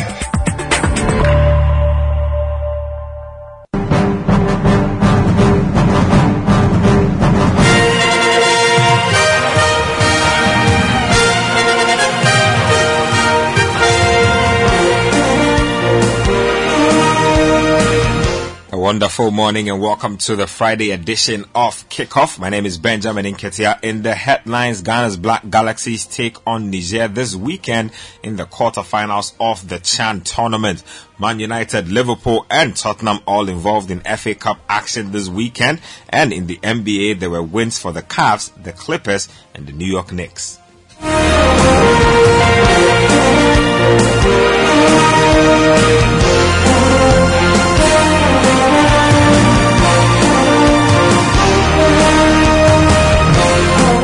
And let's get into the details now. And we begin from the camp of the Black Galaxies. They are preparing for a quarterfinal this weekend against Niger. That game is on Saturday. And they switch camp from Constantine to Oran to continue with their preparations. Now, the team was involved in indoors training uh, yesterday as unfavorable weather conditions in Constantine prevented the players from training outside on the pitch. Head coach Annor Walker was impressed with the output of his players in the indoor physical session.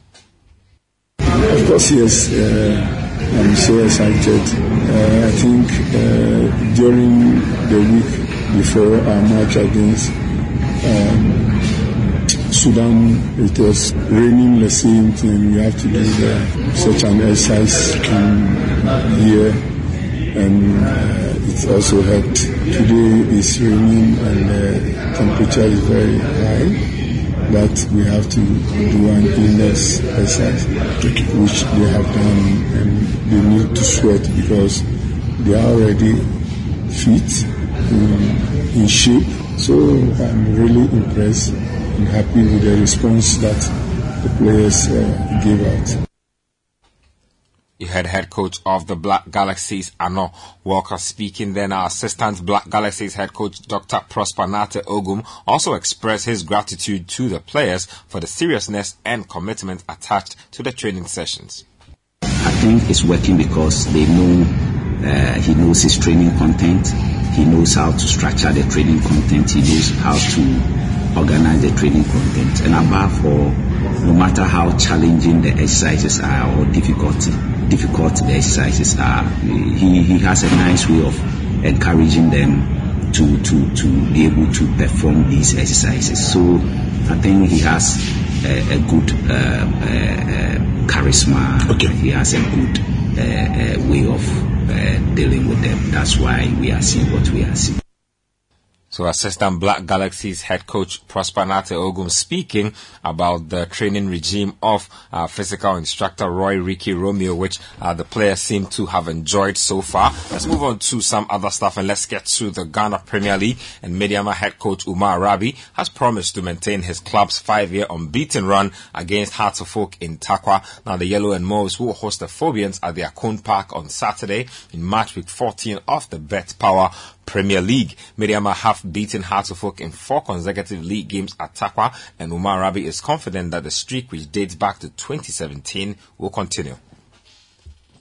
We are not preparing differently, but you know players, their mentality, when they are playing Kotoko or Haas, nobody tells them. The mentality changed totally in the training grounds, and this is what we are seeing now. It's a game that is not going to be easy, but as you said, we, we are preparing very well to clinch the day when the day comes. Last year we beat them here. I know they will come for a revenge, but definitely we are also going to go again and then beat it. As we lost away from home, we will not uh, stay here to even draw the game. We want to win and then get all the maximum three points here because our Akon is our Akon. So you had Umar Rabi, he is head coach or assistant head coach of Medeama Sporting Club. Let's get to some other stuff in the bet. Our Power Premier League continues Friday. There's Legon Cities versus Bechem United on Saturday. There's Tamale Cities taking on Bibiani Gold Stars. There's uh, also Medeama versus Hearts of Oak. And then on Sunday, there's Great Olympics versus Karela uh, FC. RTU will be up against Nsoatreman. There's Aduana Stars versus Accra Lions. Samatex will be up against Faisal. Berekum Chelsea take on Dreams FC. And then Asante Kotoko will be up against Kotoku Royals. Let's get to the FA Cup. Um, let's see what's happening in the FA Cup round of 16. Walsall up against Leicester City. Accrington take on Leeds United. Man United up against Reading. There's Preston versus Tottenham. And then Brighton and Hove Albion will also be up against Liverpool Football Club. Let's get to some basketball to finish it off and let's get to action from last night's NBA. Uh, big games happened. The New York Knicks uh, were in prime form uh, when they took on the Boston Celtics, old rivals, 120, 117. The Knicks won that one on the road um, at the TD Garden. Jalen Brunson and Julius Randle coming through with big performances there for the Knicks. And then the Dallas Mavericks were up against the Phoenix Suns. Also a road game for the Mavericks. Luka Doncic, he rolled his ankle and had to um, leave the game, but Spencer Dinwiddie took over and then dominated the game for the Mavs. They eventually won that game. The Brooklyn Nets also uh, lost at home to the Pistons. The Hornets lost to um, the Bulls, and then there was also defeat for the Cavs. No, the Cavs actually won against the Rockets. The Clippers, they also won at home against the San Antonio Spurs. Now, the All-Star teams have also been named in the NBA. LeBron will be All-Star captain for the Western Conference and Giannis Antetokounmpo, he will be All-Star captain for the Eastern Conference. So that's what's going on as far as basketball is concerned. That's all for this morning's edition of Kickoff. My name is Benjamin Nketia. Kickoff was brought to us by Letshego. There's more sports at citisportsonline.com. This is the Citi Breakfast Show, the city's biggest conversation.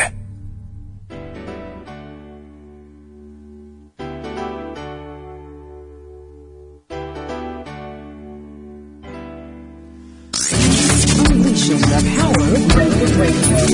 This is Citi 97.3.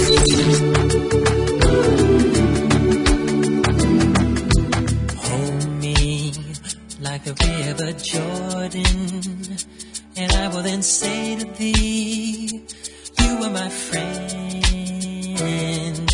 Carry me like you are my brother. Love me like a mother. Will you be there? This is the Citi Breakfast Show, the city's biggest conversation.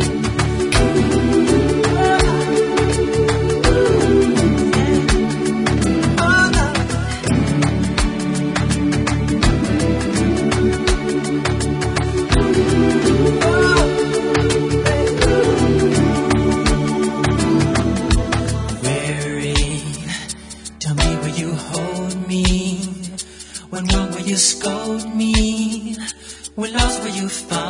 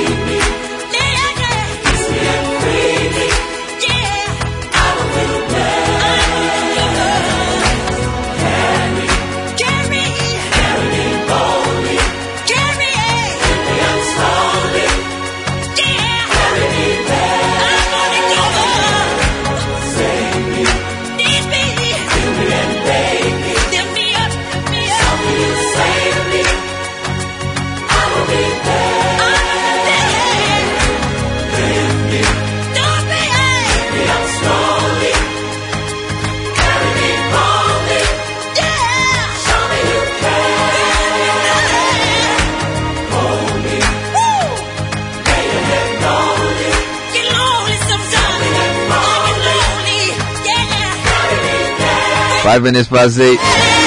One of Michael Jackson's best. And wishing a happy birthday to Mrs. Agnes Adi. You are 80 years old from Reverend Wale Adioye Famusa of Primus Advertising. I wish you many happy returns of today. May God continue to bless you with long life, good health, and a sound mind in Jesus' name. Happy 14th and 11th birthday to Mami Jemfo Oseboating and Kofi Kokoti Oseboating respectively. Best wishes from your mom and dad, Esther and Lawrence Oseboating.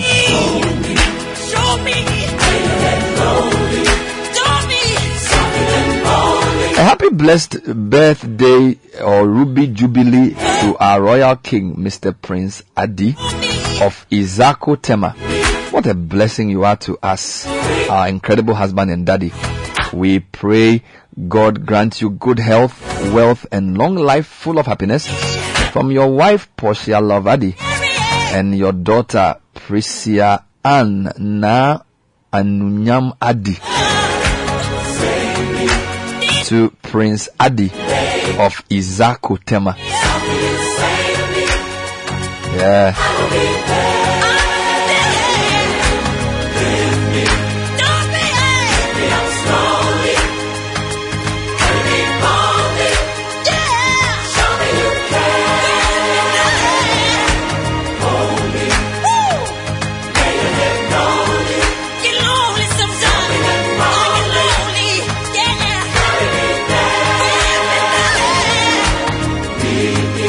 And a happy birthday blessing also coming in.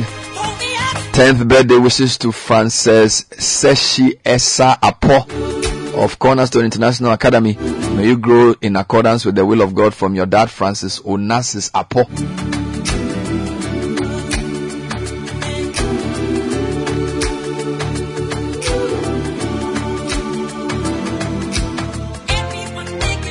You know, the first time I heard the song, I was in, I think, class 6 or JSS 1. I didn't know it was such an old song. Yeah. Sounds good as if it was just done yesterday.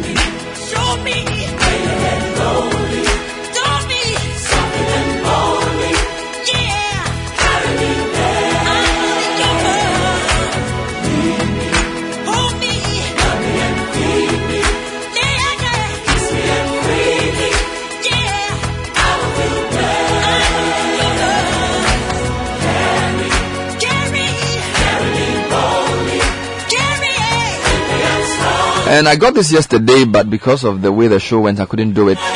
So please forgive me. Happy 42nd birthday to my love Francis Ajepong, aka Holy D. CEO of Republic Securities Limited, the Lord shall definitely accomplish his purpose for your life. Your Ebonies wish you the best of the moment. And this came in from your wife. But I think the NDC and their issues took over yesterday. I couldn't do the so Francis, please forgive me. This came in from your wife. You're 42 years old. And she wishes you all the best.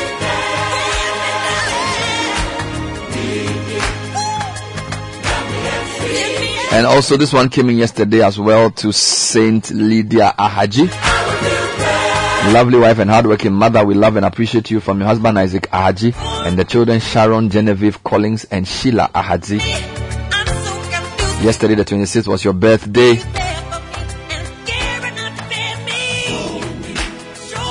And this one also came in yesterday. Happy birthday to my lovely wife, Mrs. Faustina Teiko Dodunu, a nurse and head of OPD at Kete Krachi Hospital.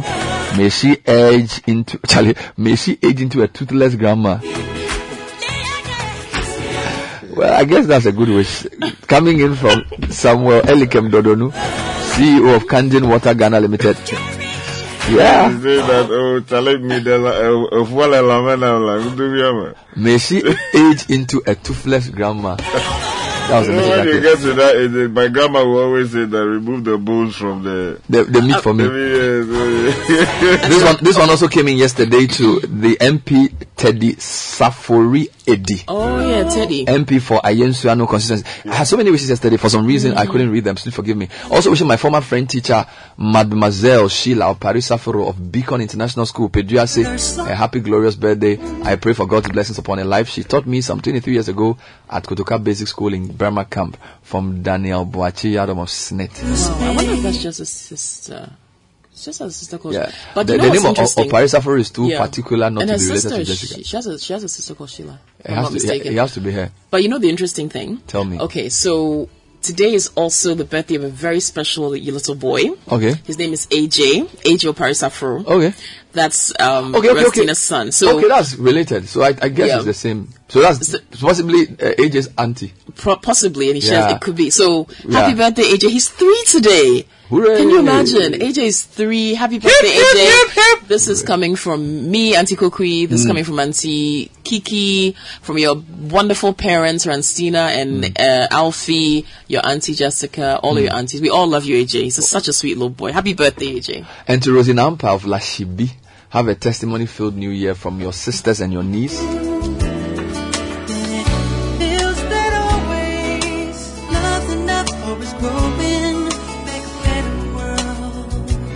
And to Alain Sion of Cornerstone International. I hope I got that right. Alain, you're nine years old today from mommy, daddy, and your brothers, Ronel and Diran. We love you dearly. I'm hearing names so. Alain, Ronel, and Diran.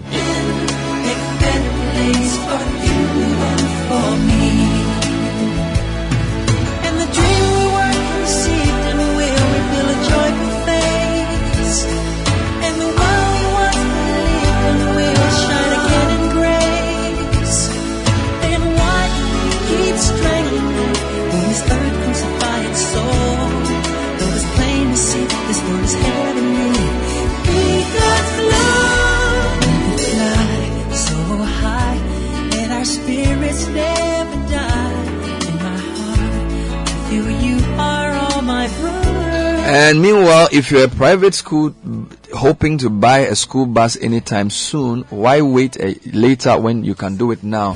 Come along, apply for our competitive school bus loan with convenient payment terms. Very, very convenient. Call Michael on 054, sorry, 057 411 7851. Let's do this together. We're talking about the Letshego school bus loan. The Letshego school bus loan. Let me let me repeat this. If you're a private school targeting to buy a school bus this year,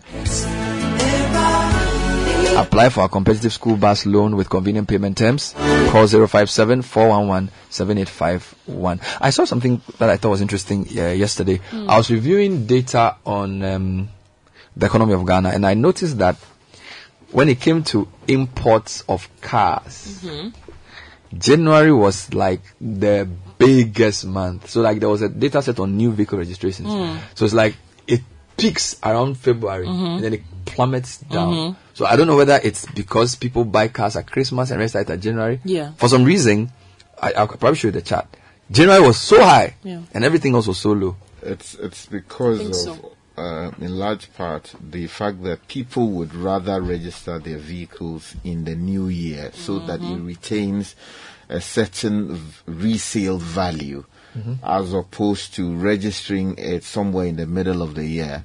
Um, a new year comes, and then if you want to sell it off, it becomes a problem. You'll notice that many of these uh, DV plates you see around Accra are used by persons who have bought their vehicles but would rather delay registration Mm. until. So you're saying it's not the buying in December, it's the registration in January. Yeah. So if I buy the car in October, I'll wait till January? Oh yeah, people, do, it. But I don't get that because isn't it more important to look at the year of manufacture of the Yeah. car? I mean, the Oh, re- when you register it, it, is neither here nor there. It's Yeah. how old the car is, right? Ghana, it And doesn't how- work like that. I know, but I think it's strange. Yeah, that's, many things Because- are strange. It doesn't make any sense because somebody can Aha. get like a 2009 Toyota Corolla, Here's the data. register it in 2023, and it doesn't make the car a 2023 model car. It's Uh, still a 2009 Corolla. So guys, look at this is the the uh, Monetary Policy Committee's report Mhm. for vehicle registration from September 2020 to September 2022. So it's a two-year spread, right? So you have a thousand vehicles average, um, no, ten thousand average September 2020. Comes down to around nine thousand. Then it jumps to fifty thousand January 2021. Can you imagine? Then it comes down all the way to another 10,000 by November 2021. Jumps again to 50,000 in January 2022. Comes again. So I'm guessing that by end of this month, Mhm. it would have gone back to about 50,000. Yeah. You know? people like the new number plates Yeah. because they give them some value, and then also it's new year, new vibe. um, but but the big part of the problem really is people storing their used vehicles for registration in January. Mm. Uh, you would rather want to register it in January and, and retain some value. But it is a very important point you made that it is a question of when the car was manufactured, not when it was registered. But for some reason in Ghana, the thing doesn't really work like that. Mm. I just thought it was an interesting point. Anyway, anytime you eat, food and sugar gets trapped in your teeth, leading to tooth decay, gum disease, and in some cases, uh, bad breath. Now, brushing your teeth every morning and night with Pepsodent Cavity Fighter gives your teeth the protection they need, leaving you with 10 times stronger teeth. Now, the Pepsodent Cavity Fighter is fortified with profluoride and microcalcium ingredients, sealing tiny and invisible holes in your teeth. This prevents cavities, keeps your teeth strong and mouth healthy. Pepsodent Cavity Fighter, maximum cavity protection, 10 times stronger. Uh, teeth, 25 years of educating to brush day and night. And you can also ask about the Pepsodent Herbal and the Pepsodent Charcoal. Call 0800 200 030.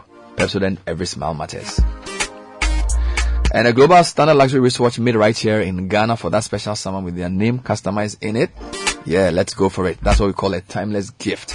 Caveman Watches is giving a whopping 50% discount on the cost of customizing a name inside any of their exquisite luxury watches for any purchase above 2000 cedis this season. And this is until 15 February. Visit Caveman Watches on all platforms. Better still, you can walk into any of our showrooms and factory on the Adjiringanor Road adjacent the new AstroTurf to place uh, an order even uh, to place an order. You can even join the process of making your own bespoke luxury watch. Yeah. Do they do wall clocks too? I, I'm sure they do. I mean, you can go to cavemanwatches.com or you can call them on 055 751 6744. Uh, do people still do wall clocks? Yeah. Yes. Yeah. I want the one that they would write Deka, Eve, Eve, Eto. and uh, Ato. Visit, visit them. Visit them. visit them. And it will be sounding. Yeah. yeah. And it's the Imperial Insure and Win promo from now till 31st of March. Insure a vehicle with Imperial General and win handsome rewards. Just insure and pick your rewards, fuel coupons, gift vouchers, special souvenirs, and more. We're giving you a free one year life insurance cover as part of your motor insurance cover. So call Imperial General today, 0302 788 955. That's 0302 788 955. Or talk to any of our agents across the country to, for further information. Imperial General, solid protection. Solid protection. Yeah, man. Well, from protection to prospectus. Yes. Yes, Prospectus Ghana, they've introduced a new short code. So it's star 447 star 899 hash. Mm, This is to help parents and guardians make installment payments towards items required for their ward school admissions. It's Mm. safe and it's convenient. And Prospectus Ghana also provides a one-stop shop for all your school items. Mm. And they supply good quality brand chalk white A4 sheets Mm. for all your printing jobs. Mm. You can locate Prospectus Ghana on the Graphic Road. They're opposite Toyota Ghana in Accra or call them on 0500 600 607. Prospectus Ghana, your one-stop shop for all school items and stationery. All right. And the University of Ghana Business School has opened applications for its one-year Sandwich Masters programs. The programs on offer are MSc in Accounting and Finance, Clinical Leadership and Management, Financial Risk Management, and so much more. For more inquiries, visit the UGBS website on ugbs.ug.edu.gh. Mm. You can also call 0595 508 270. And the Institute of Chartered Accountants turns 60 years. As part of their anniversary celebrations, a float will drive through some principal streets of Accra, and uh, starting from ICAG sec- Secretariat. Now, they did all of that yesterday, I believe. And the Thanksgiving ceremony and launch of their anniversary comes off today, Friday, the 27th of January, and that will be at 4 p.m. The venue is the Accra International Conference Center. All students, members, and fellows of the Institute, and all stakeholders and the general public are cordially invited to join the Institute and celebrate this significant milestone. Long live ICAG, long live Ghana.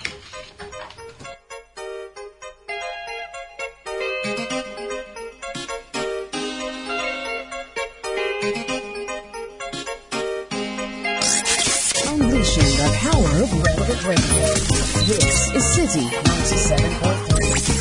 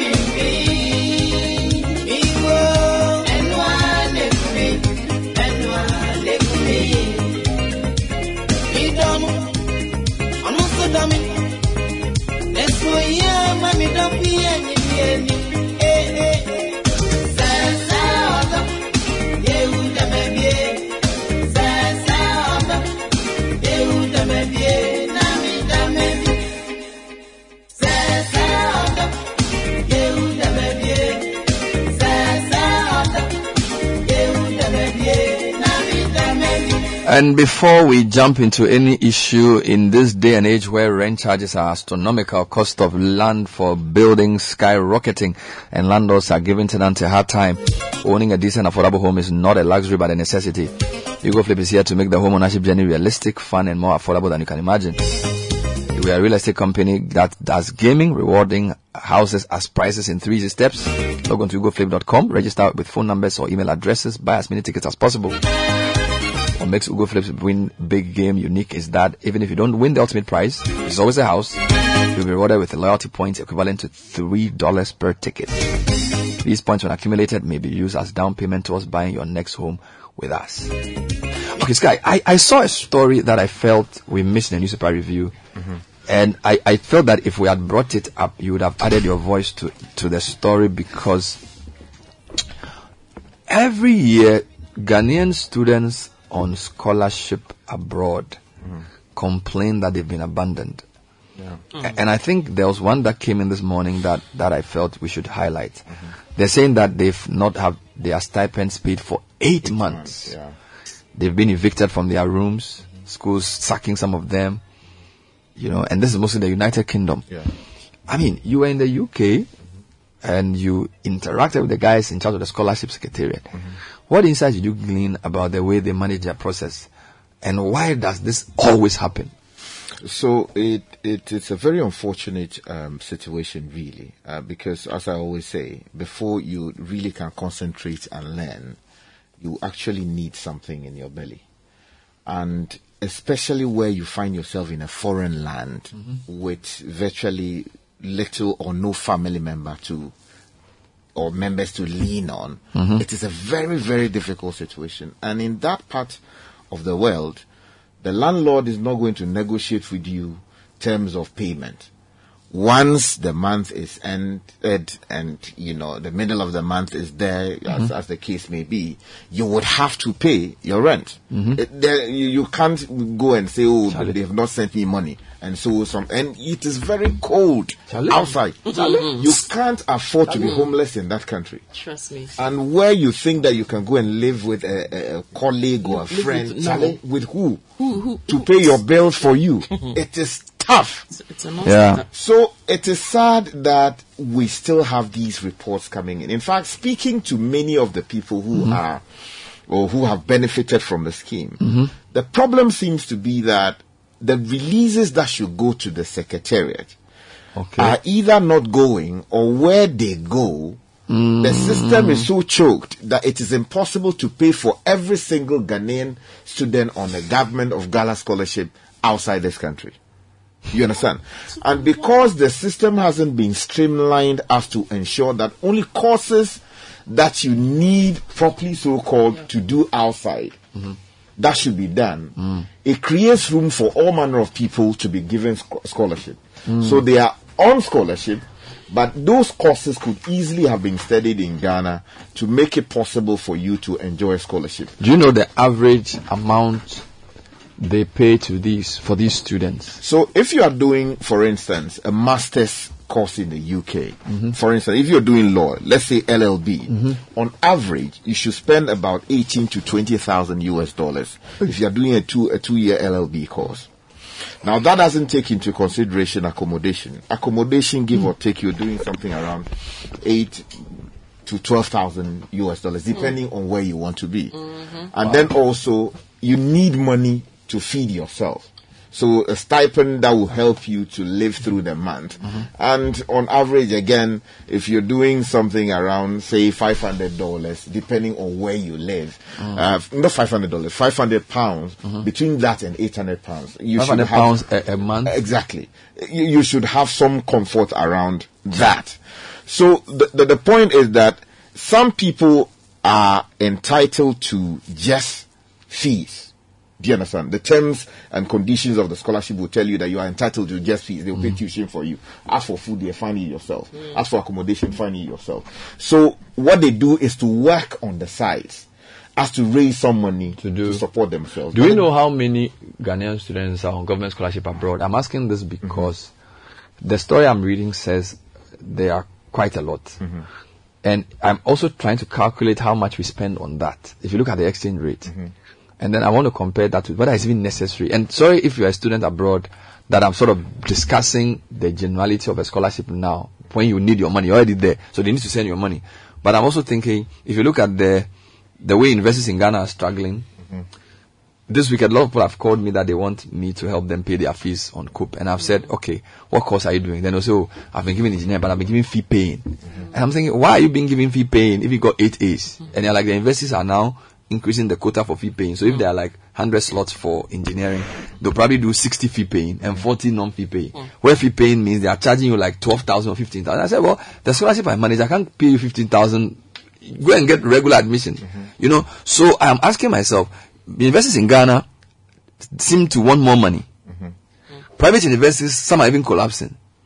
Then you have a government scholarship secretariat that is paying twenty thousand pounds or fifteen thousand pounds. No, it's 20. Yeah. The list is 18,000 Thousand pounds. So, and what what is the? Okay, so if you take if you take for example a student who's going to tech to do engineering, okay, even if I'm doing fee paying engineering tech, it won't be twenty thousand cedis. Even if I'm doing fee paying engineering, I, Caleb can check for me. It's probably twelve thousand cedis for engineering electrical, which is like the highest engineering at tech. Then you are paying somebody twenty thousand pounds to go and study something, maybe a master's in whatever.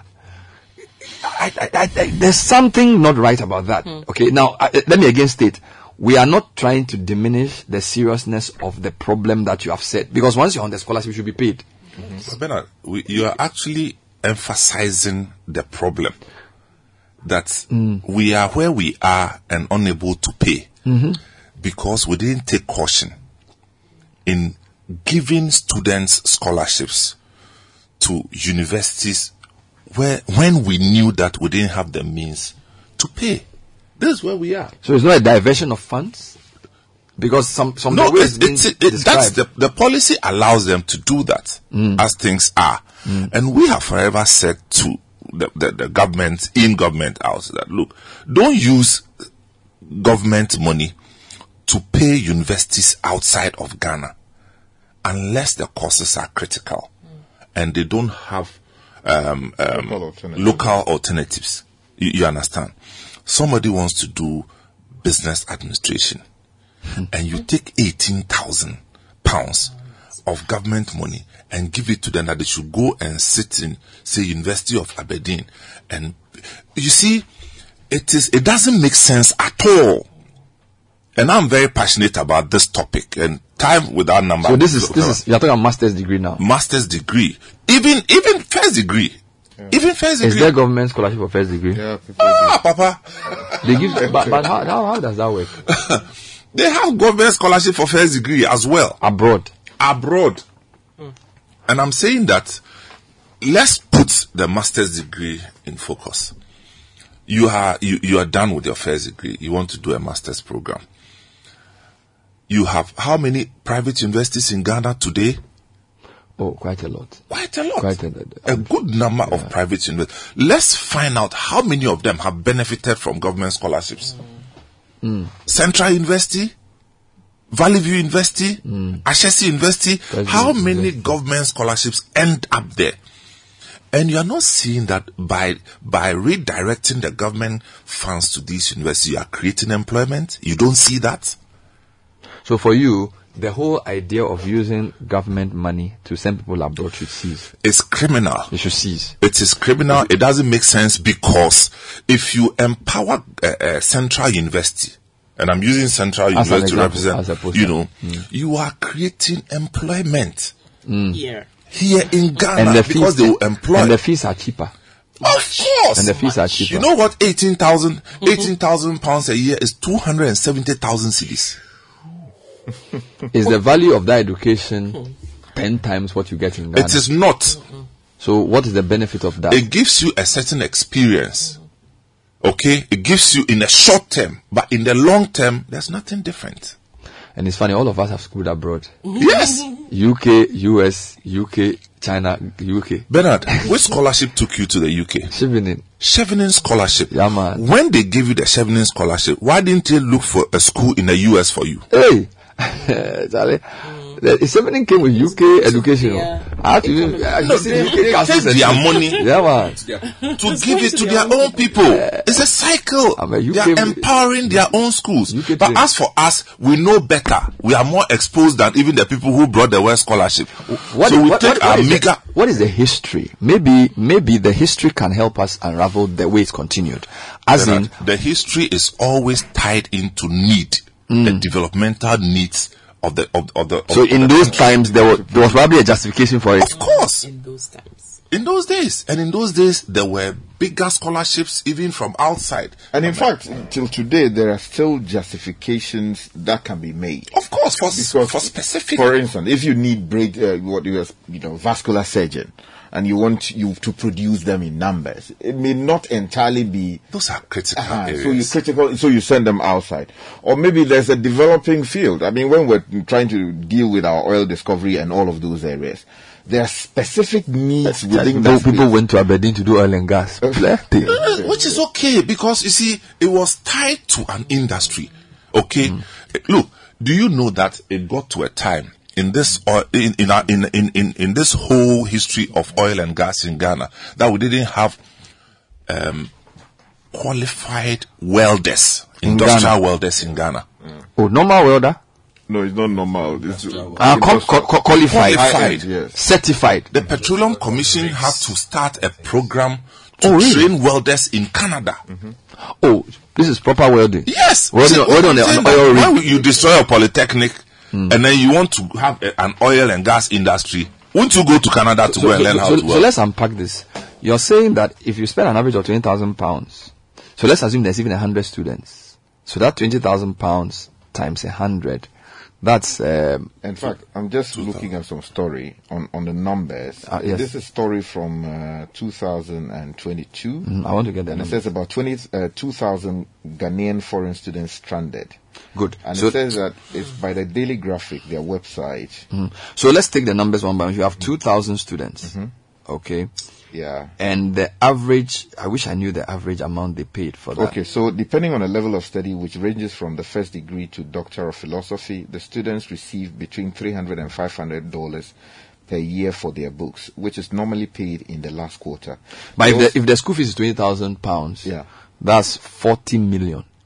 40 million. Because if you have 2,000 students and you multiply that by 20,000 Uh-huh. pounds or dollars, that's 40 million you, uh, hard currency. Yeah. For the 2,000 students. For the 2,000 students. Yeah, because you had, I'm just doing a calculation, 2,000 times my math is weak now times twenty thousand dollars. Yeah, that's about forty billion dollars. It's, yeah, it's, it's like this is actually in pounds. So Yeah, pounds. That's more. So now let's break that pounds into cedis. Mm-hmm.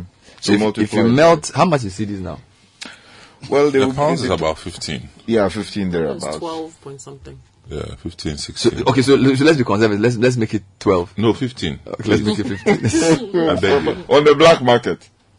No, 15. So that, that's that's six hundred million cedis. Six hundred million cedis. So now, now, okay, let's bring the six hundred. No, I'm, I'm I'm trying to build a point. And that's just for tuition. I'm coming. Uh-huh. This week, somebody called me that they needed to. I got a lot. A funny, a lot of somebody. Somebody needed to pay sixty percent of their master's degree program in Ghana. And their master's degree was eleven thousand cedis. Mm. And if they did not pay, they would. They couldn't. If they didn't pay by Friday, they couldn't register or whatever. Mm-hmm. So that's six thousand cedis for a master's program in something which is social science. Mm-hmm. Then I got a call from some man who said some guy had gotten eight ones and he had gotten into Tarkwa School of Mines Mm-hmm. and they had given fee paying and that his father had just lost his job and he couldn't pay. Right? And that was fee paying was around ten thousand. Okay, so master's degree eleven thousand, fee paying. So let's say an average of ten thousand for fee paying. If you if you divide that by the six hundred million and you share it among Legon Tech, Winneba, Cape Coast, Tamale, Tarkwa, even the public universities, MPO, and you say you give the private universities half of that, that can actually prop up the. So it's, it, it's like, and if you look at the Kofi Asare data on university spending, you can say, okay, this scholarship thing, if we scrap it, and then we have a scholarship for needy undergrads and master's degree programs, and then we spread it across all the universities, you will probably save, I don't know, the, the universities will save so much money. They should cancel you, uh, paying for universities abroad. That one they should cancel. Good. Uh, but I want to- I want to take you on on that. It has to be exceptional cases. Okay, so now we have, we have 2,000 cases. posts standard, some of which are level 3 and 400 and stuff. Can we give ourselves a cutoff point to say by a certain year? Oh, because yeah, of course, these guys, these guys have course. to be paid. no, no, of course. Yes. I mean, no two ways about Good. that. Now I want to come to Sky for a reason. I remember when you went to the UK, you interviewed the scholarship guy. Yeah, that's right. I want you to call him for me and ask him why he hasn't paid the Uh, See, so that's what I'm saying. The trace is back to availability of funds. Back to sender. Yeah, that's right. And then also where funds are available, the numbers are overwhelming. In order to to to, to Why are the numbers overwhelming? Because, for instance, if you are dealing with two thousand students, you, you just But who them gave up. them the scholarship? It's the secretariat. So how can the numbers be overwhelming? which schedule? Uh-huh, you see, so Mr. That's where the problem is. We do not have a proper way of auditing who gets to get a scholarship. So children's scholarship. Yeah. You know that it is competitive. Yeah. You know that you have to go through the mill. There are interviews and all of that. This one, it is because your grandfather, you know, was a founding member of some political party, or your f- your father is a member of parliament. Are you saying the scholarship secretary does not have a criteria for awarding scholarship? they have some a semblance of that. But they do, they do. But but what actually happens behind the scenes? You see, is different. the reason this is important is that we are talking about means testing and free SHS, and we are saying that there are some people who say they can pay, Mhm. and some people feel that in Ghana people will do free riding. Mm-hmm. So if we use the scholarship secretariat as a text test case, mm-hmm. that even though it's meant or Kokobo scholarship, even though it's meant for poor people, mm-hmm. inevitably some other people get it. How sure are we that if we said we're going to do even a Ghana needs-based scholarship, Yeah. like we do for COPE. So like you are saying, you've gotten admission to Tarkwa School of Mines, you have been given fee paying. Mm-hmm. Why on earth would Tarkwa School of Mines give an orphan fee paying? Like I was thinking, like I told the guy, what, what's the sense in that? You got eight ones. Mm-hmm. They give you admission, give you fee paying. Meanwhile, they know you are poor. Or, or, or can they know you are poor? Ah, you see, so the, the admission. Ah, but you are orphan, can they tell you? If, ah, no, no, but you see- we have over the years mismanaged this It it scholarship, Ghana sense. scholarship thing. Look, go to the scholarship secretariat and find out whether they have a database of Ghanaians who have benefited from Ghanaian scholarships in the last 20 years. And where they are. And where they are. Whether they can produce. but Chevening can. Yeah, they Of course, that's what I'm saying. It's the management of the can. thing. And the thing, Chevening first can. of all, you see, I, I, for me, I wouldn't even want to go to the criteria and because it's not my area, it's education and they may have their technical things. What I'm saying is that don't use our money to pay universities outside. It's criminal. Don't do it because it takes jobs away from us. Where, where, where do we stop it from? Me, I want to know. Where, where, is it the GETFund that gives them the money? Where do they get their money from? Resources come from all Where do they Where do they get their money? GNPC is there. No, GNPC has a different scholarship. No, apart from that, GNPC also gives there- them. There's a way of you know. So the scholarship secretary they have re- restructured it in a way as to pull resources from various state agencies Mhm. in order to To- to- to compose- to create exactly. uh-huh. uh-huh. So in in the process. What you have is so, for instance, they also have the Commonwealth Scholarship. Mhm. They are somehow also involved in in in that one too. Although, Mm. in in strict terms, it is not a scholarship for the government of Ghana. It is the Commonwealth Scholarship. Do you understand what I'm saying? Just like you also have the Chevening Scholarship and these other, the, the Fulbright Scholarship and all of that. But there is an attempt to streamline the process. But what is happening, as Amens is saying, is that the, the requirements, what do you find about the person as to give the person scholarship?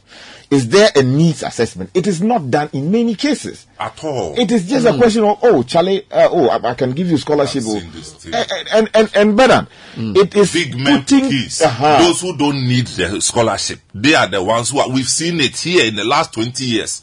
They'll go, eh, politician picky, go. Oh, your father is this. Oh, oh, what, what, what man of scholarship in Ibi? Mo- eh, oh, oh, baby. They can come to you as now they own pay scholarship in Ibi. Then they gather them, go and put them.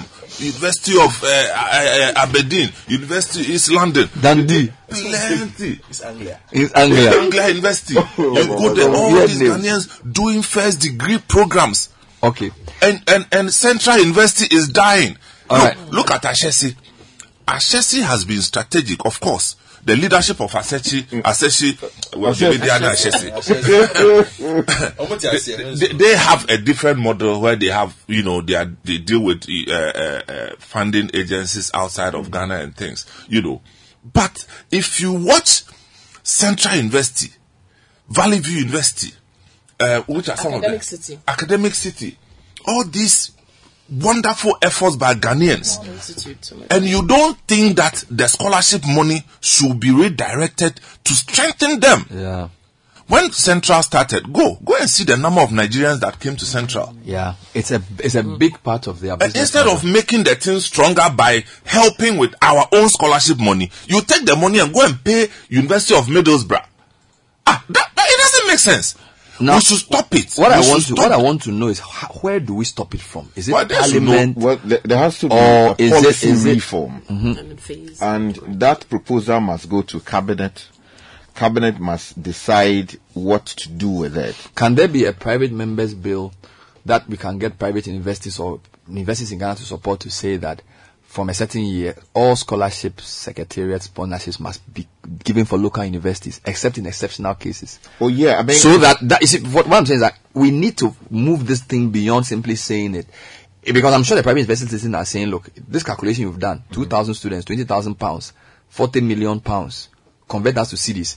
If you split that money and give us even one tenth of that, mm-hmm. we know that we can sponsor people in this, so that I'm sure we can rally private investors to come together to say, let's redirect mm-hmm. these funds. Because, Sky, a lot of private investors are suffering. Mm-hmm.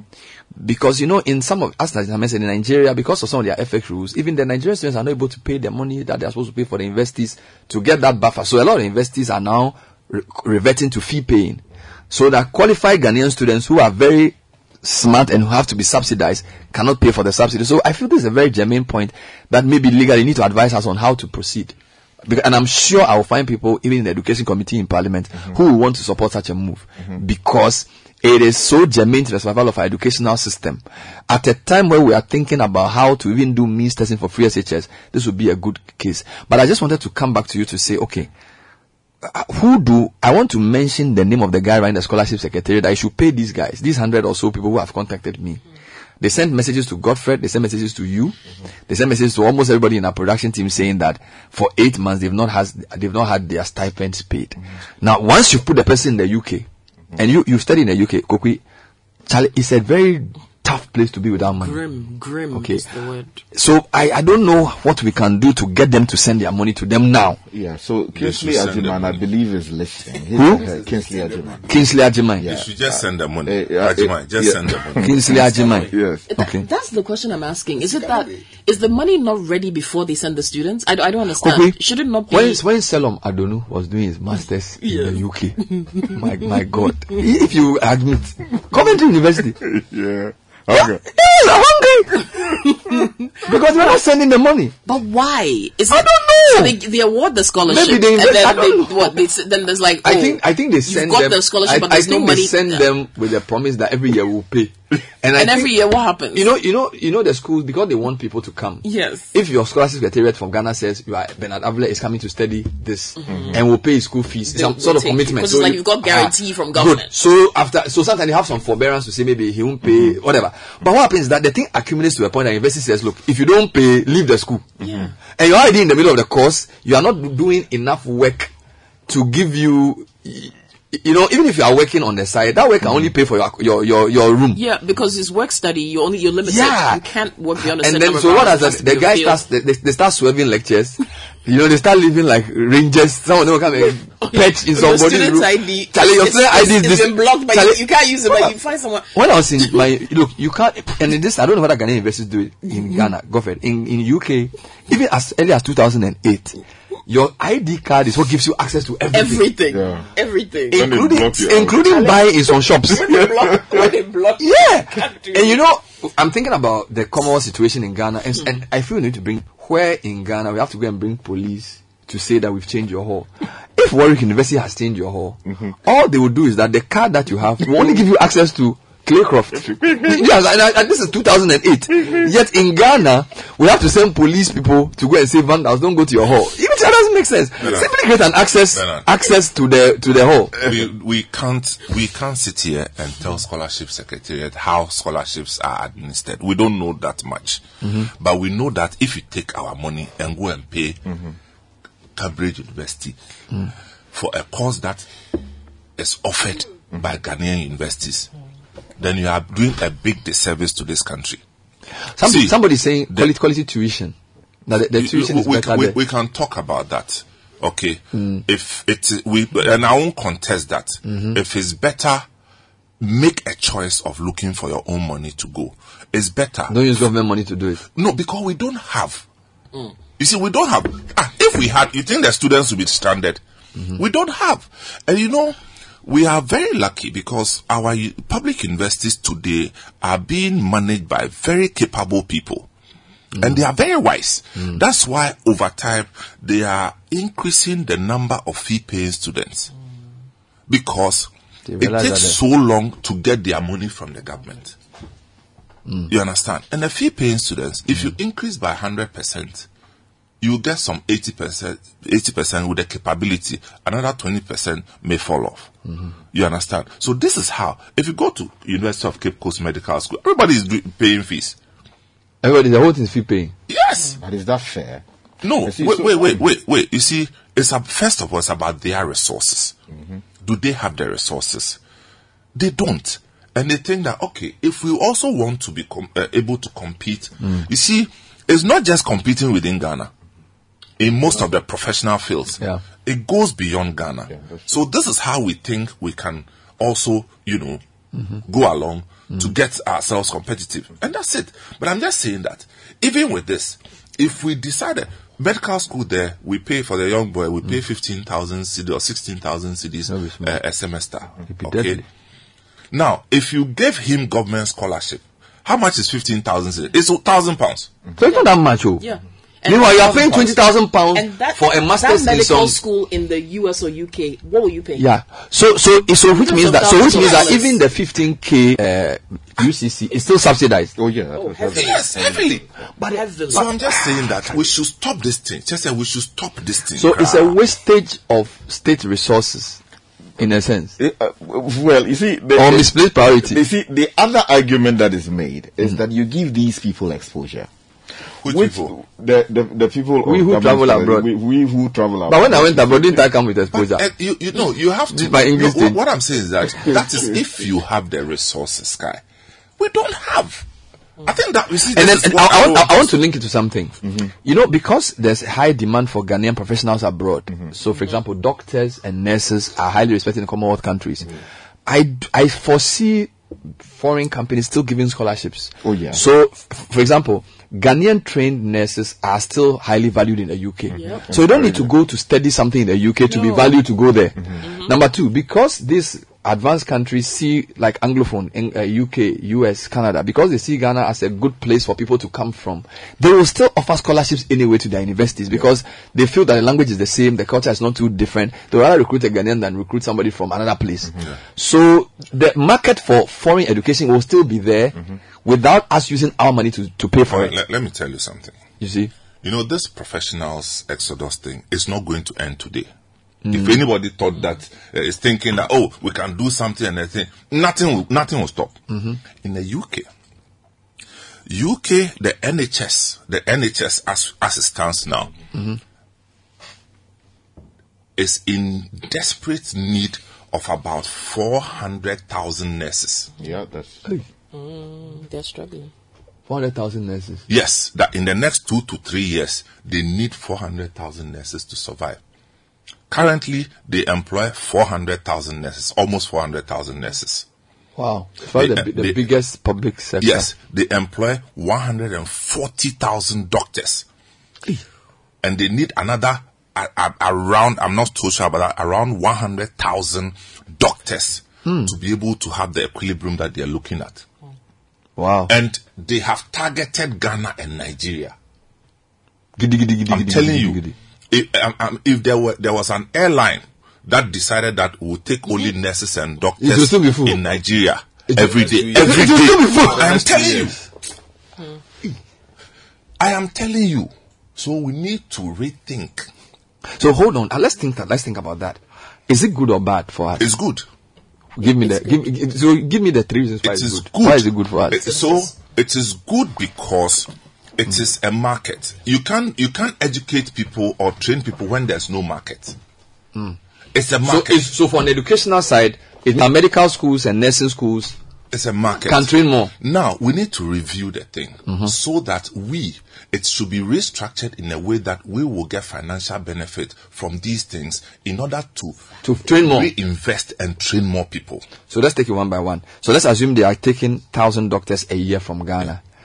Those thousand doctors were obviously trained with Ghanaian taxpayers' money. Yeah. So you should have a find a way in which at least some money can accrue back to the state Yeah. from their going. And you know Aside what- from their private money they send to One their of relatives. those ways is to have a conversation with the NHS at the national level. Okay. Okay. and then review the requirements For going. for going Mhm. and say that well in order for you to get a qualified Ghanaian nurse you need to hear from me Good, because we will give you the certification. Exactly. Then we also then put in some caveat. But won't That you, you also corrupt pay- it? Won't you corrupt it? no no no I mean official Ah, okay. in order for you to get so and so the exit thing no you have to pay this over a certain number of years indeed the agencies that come here to recruit Mm-hmm. the nurses when you go there they share your, your salary with you for for, for the, a, a certain number of months But do you need an agency to go?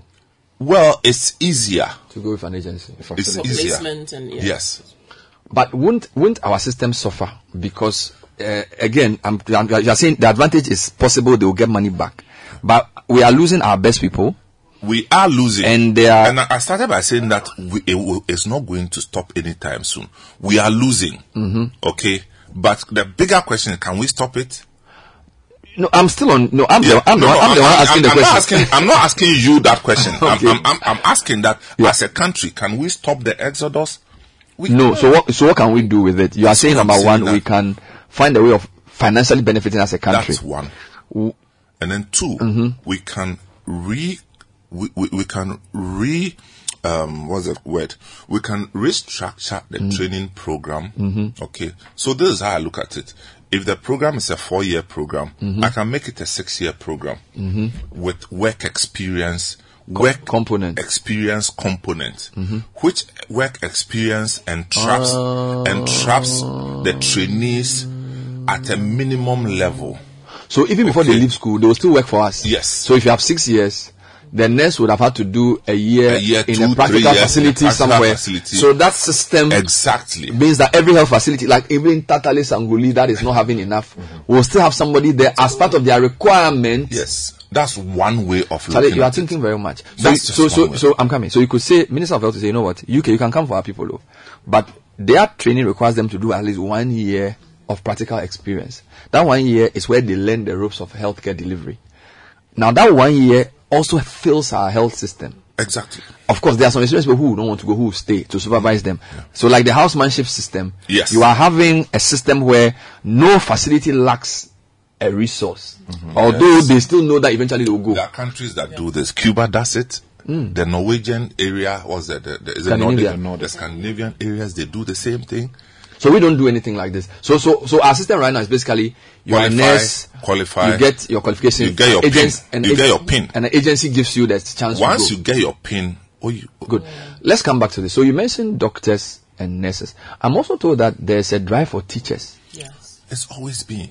Now the teacher one is is that also not an advantage because I think Ghana we have the more teachers than even doctors and nurses.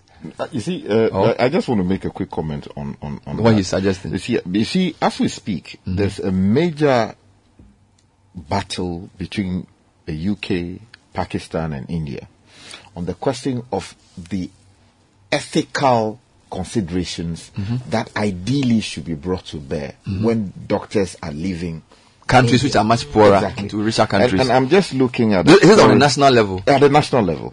So the story says NHS hiring more doctors from outside UK and EEA than inside for the first time. Mhm. And the story opens by saying that the NHS is hiring more doctors from outside the UK, and this is from the Guardian, uh, and European uh, Economic Area than from within for the first time, setting off a moral argument over the health services growing mentality of poaching from the developing world. Now, unpublished uh, figures from the General Medical Council show that 7,377, which is 30%, 37% of the 19,977 doctors who started work in the NHS in 2021 had British qualification. And it says a total of 10,009 new medics learned medicine outside the UK. So the, the figure is higher, you know, uh, and EEA so-called international medical graduates compared to the 9,000 within. Many were from countries such as India, Egypt, that are grappling with shortages of medics. The tally of 10,009 uh, new IMGs hires last year was almost triple the 3,431 who started in 2016. At that time, the IMGs made up 27% of new NHS recruits. So when it's IMG immigrants? Yeah, that, uh, uh, no, no, these are, uh, what do you call it? The, there's, um, this is, uh, what do you call it? An abbreviation of a term. The General Medical Council, uh, hold on. So so the argument of this person is that what this so, this so- writer is saying. uh-huh, so, um, uh, uh, what do you call? Let me take you to that relevant. There's uh, actually a book published on it. J. Uh, Thomas, a retired NHS cancer surgeon who obtained the figures from the GMC, said the poaching of so many foreign doctors was unethical.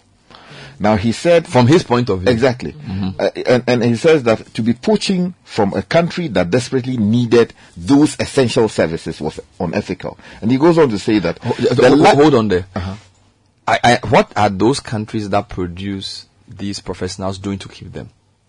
You see, because he's making an ethical argument from where he's sitting. Mm-hmm. I've met doctors who have said to me that the the the only reason they've not gone yet mm-hmm. is because maybe they feel that there's hope. Because when they look at the conditions under which they work, they don't think their country needs them.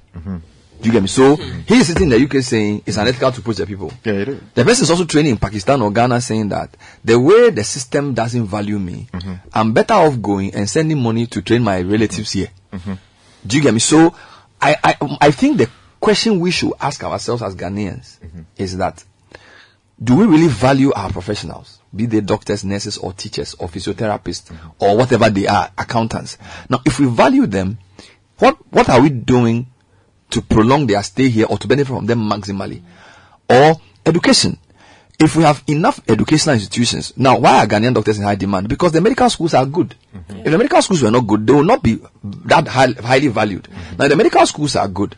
Why can't we strengthen the medical school to produce more? Mm-hmm. The medical schools are not good because they don't produce a lot. They are good because the people there have maintained the standard. Now, if the medical schools are good, back to his point, if you have 600 million cedis to spend on scholarship, don't you think it will make more sense to say, let's add 10% quota to all the doctors we train so that we can keep more? Because if you train 100 and 60 go, if you train 200, you still maintain your 40. Yeah, but it will still not cure the deficit. While it may improve the deficit, the argument of this writer Mm. is that you are a richer country. Mhm. And of course, you can afford to pay more. Yes. How much did we melt the dollar or the pound for? The pound is 15. Uh-huh. The dollar is so, now 12, so, 13. So, so you cannot, as a Ghanaian Mm. government, compete in the labor market of doctors Yeah. in order to retain them. It is impossible because they will always offer More, bigger, better. better, conditions. Yeah, of but that's pay. why he's giving you a solution. He's saying that because you can't stop it, mm-hmm. and because the doctors will want to leave. Number one, some doctors may stay, mm-hmm. but streamline educational system to benefit maximally from them. That's- and he gave you an example of a nurse. He says if a nurse is trained for four years and she goes, mm-hmm. make it five years. Let her spend one year in a district hospital as part of her training. There will all be nurse trainees. Now, we are not saying we only need nurse trainees in Ghana. It's very simplistic, but he's giving you just one example. My point is that the people who manage our education and our health, they are the ones who should have been making this moral argument, not the British retired doctor. The fact that our leaders are not even thinking about this, it's a problem for me. Do you understand? Mm. Why is this article coming from a British man? Mm. Why? So it means that we you know, we, there, we don't, don't we know that we are losing people? And why isn't it of concern to us that he, the guy there, is the one saying it? It's because Charlie, we have something here. We don't. You see, I'm saying that we don't value our people, hmm. and because we don't value, look at how much you pay teachers. Look how we treat teachers. That's, that's it. Meanwhile, a teacher can go to Canada mm-hmm. And Sky, you'll be shocked at the resources available and how good I have friends in UK who teach maths, who were average maths people in Ghana. But the system, in, I have a mate who did general arts with me. He went to do chemistry in US and is now like some high level. Wow. Uh, and I was like, how if you do so? The system when you are learning. So you see, what I'm saying is that the system we put in place in Ghana, the way we train people, the way we we we don't we we we, we kept where, where people suffer too much, so they don't want to stay. And you you, you are saying patriotism. Yesterday I interviewed Yabeni Apostle. I said, patriotism will not put bread on my table. I'm not saying don't be patriotic. You have to meet people halfway. Our authorities must see the strategic need of education and put in place policies that can benefit our people. And and I agree with Samis on the scholarship issue that this amount you are spending to fund or subsidize a foreign institution strengthen. Look, Central University can do med can train doctors. I'm They sure they training can. architects. Do you get me? Look, many years ago, it was only Legon that was doing medicine. Before Tech came on board, before UCC came on board and UDS. So now you have four. And then you have private universities, you have UHAS. Imagine if you had there's a, a, a- a university of the quality of Legon in every region, mm-hmm. training doctors. Are you saying all of them will leave Ghana? Mm. Some will still stay. So we don't know what we we have. the We have. scholarship second. Look, mm. Medical students, medical students, they complete medical school, finish house, jo- house jobs, and they are not posted. Why? Because there's no money. And we are taking the money and paying some school somewhere. That's ah, look, the British people, eh, they, they they they think light years ahead of us. They know that they can get your money. That's why if you are a British student, you pay less than an international student. Because the Indians are coming, the Nigerians are coming, the Chinese are coming, the Ghanaians are coming. You see, if you, I, I don't know how, we- we- uh, three years ago was 8,000, 8,000 uh, uh, pounds a year. Mm. Okay. If you are, you were an international student, you were paying 12 to 15,000 pounds a year. Mm. Okay. Now for masters, the least is 18,000 pounds a year. A lot of money. If you, if you make a mistake of going to LSE or any of the Or- or- or Imperial. any of the The- intercollegiate yeah, the- the guy- University of London. then you are in trouble. much, much more. You are paying 24,000 to 36,000 pounds a year. Mm. Okay. What I'm saying is that Mm.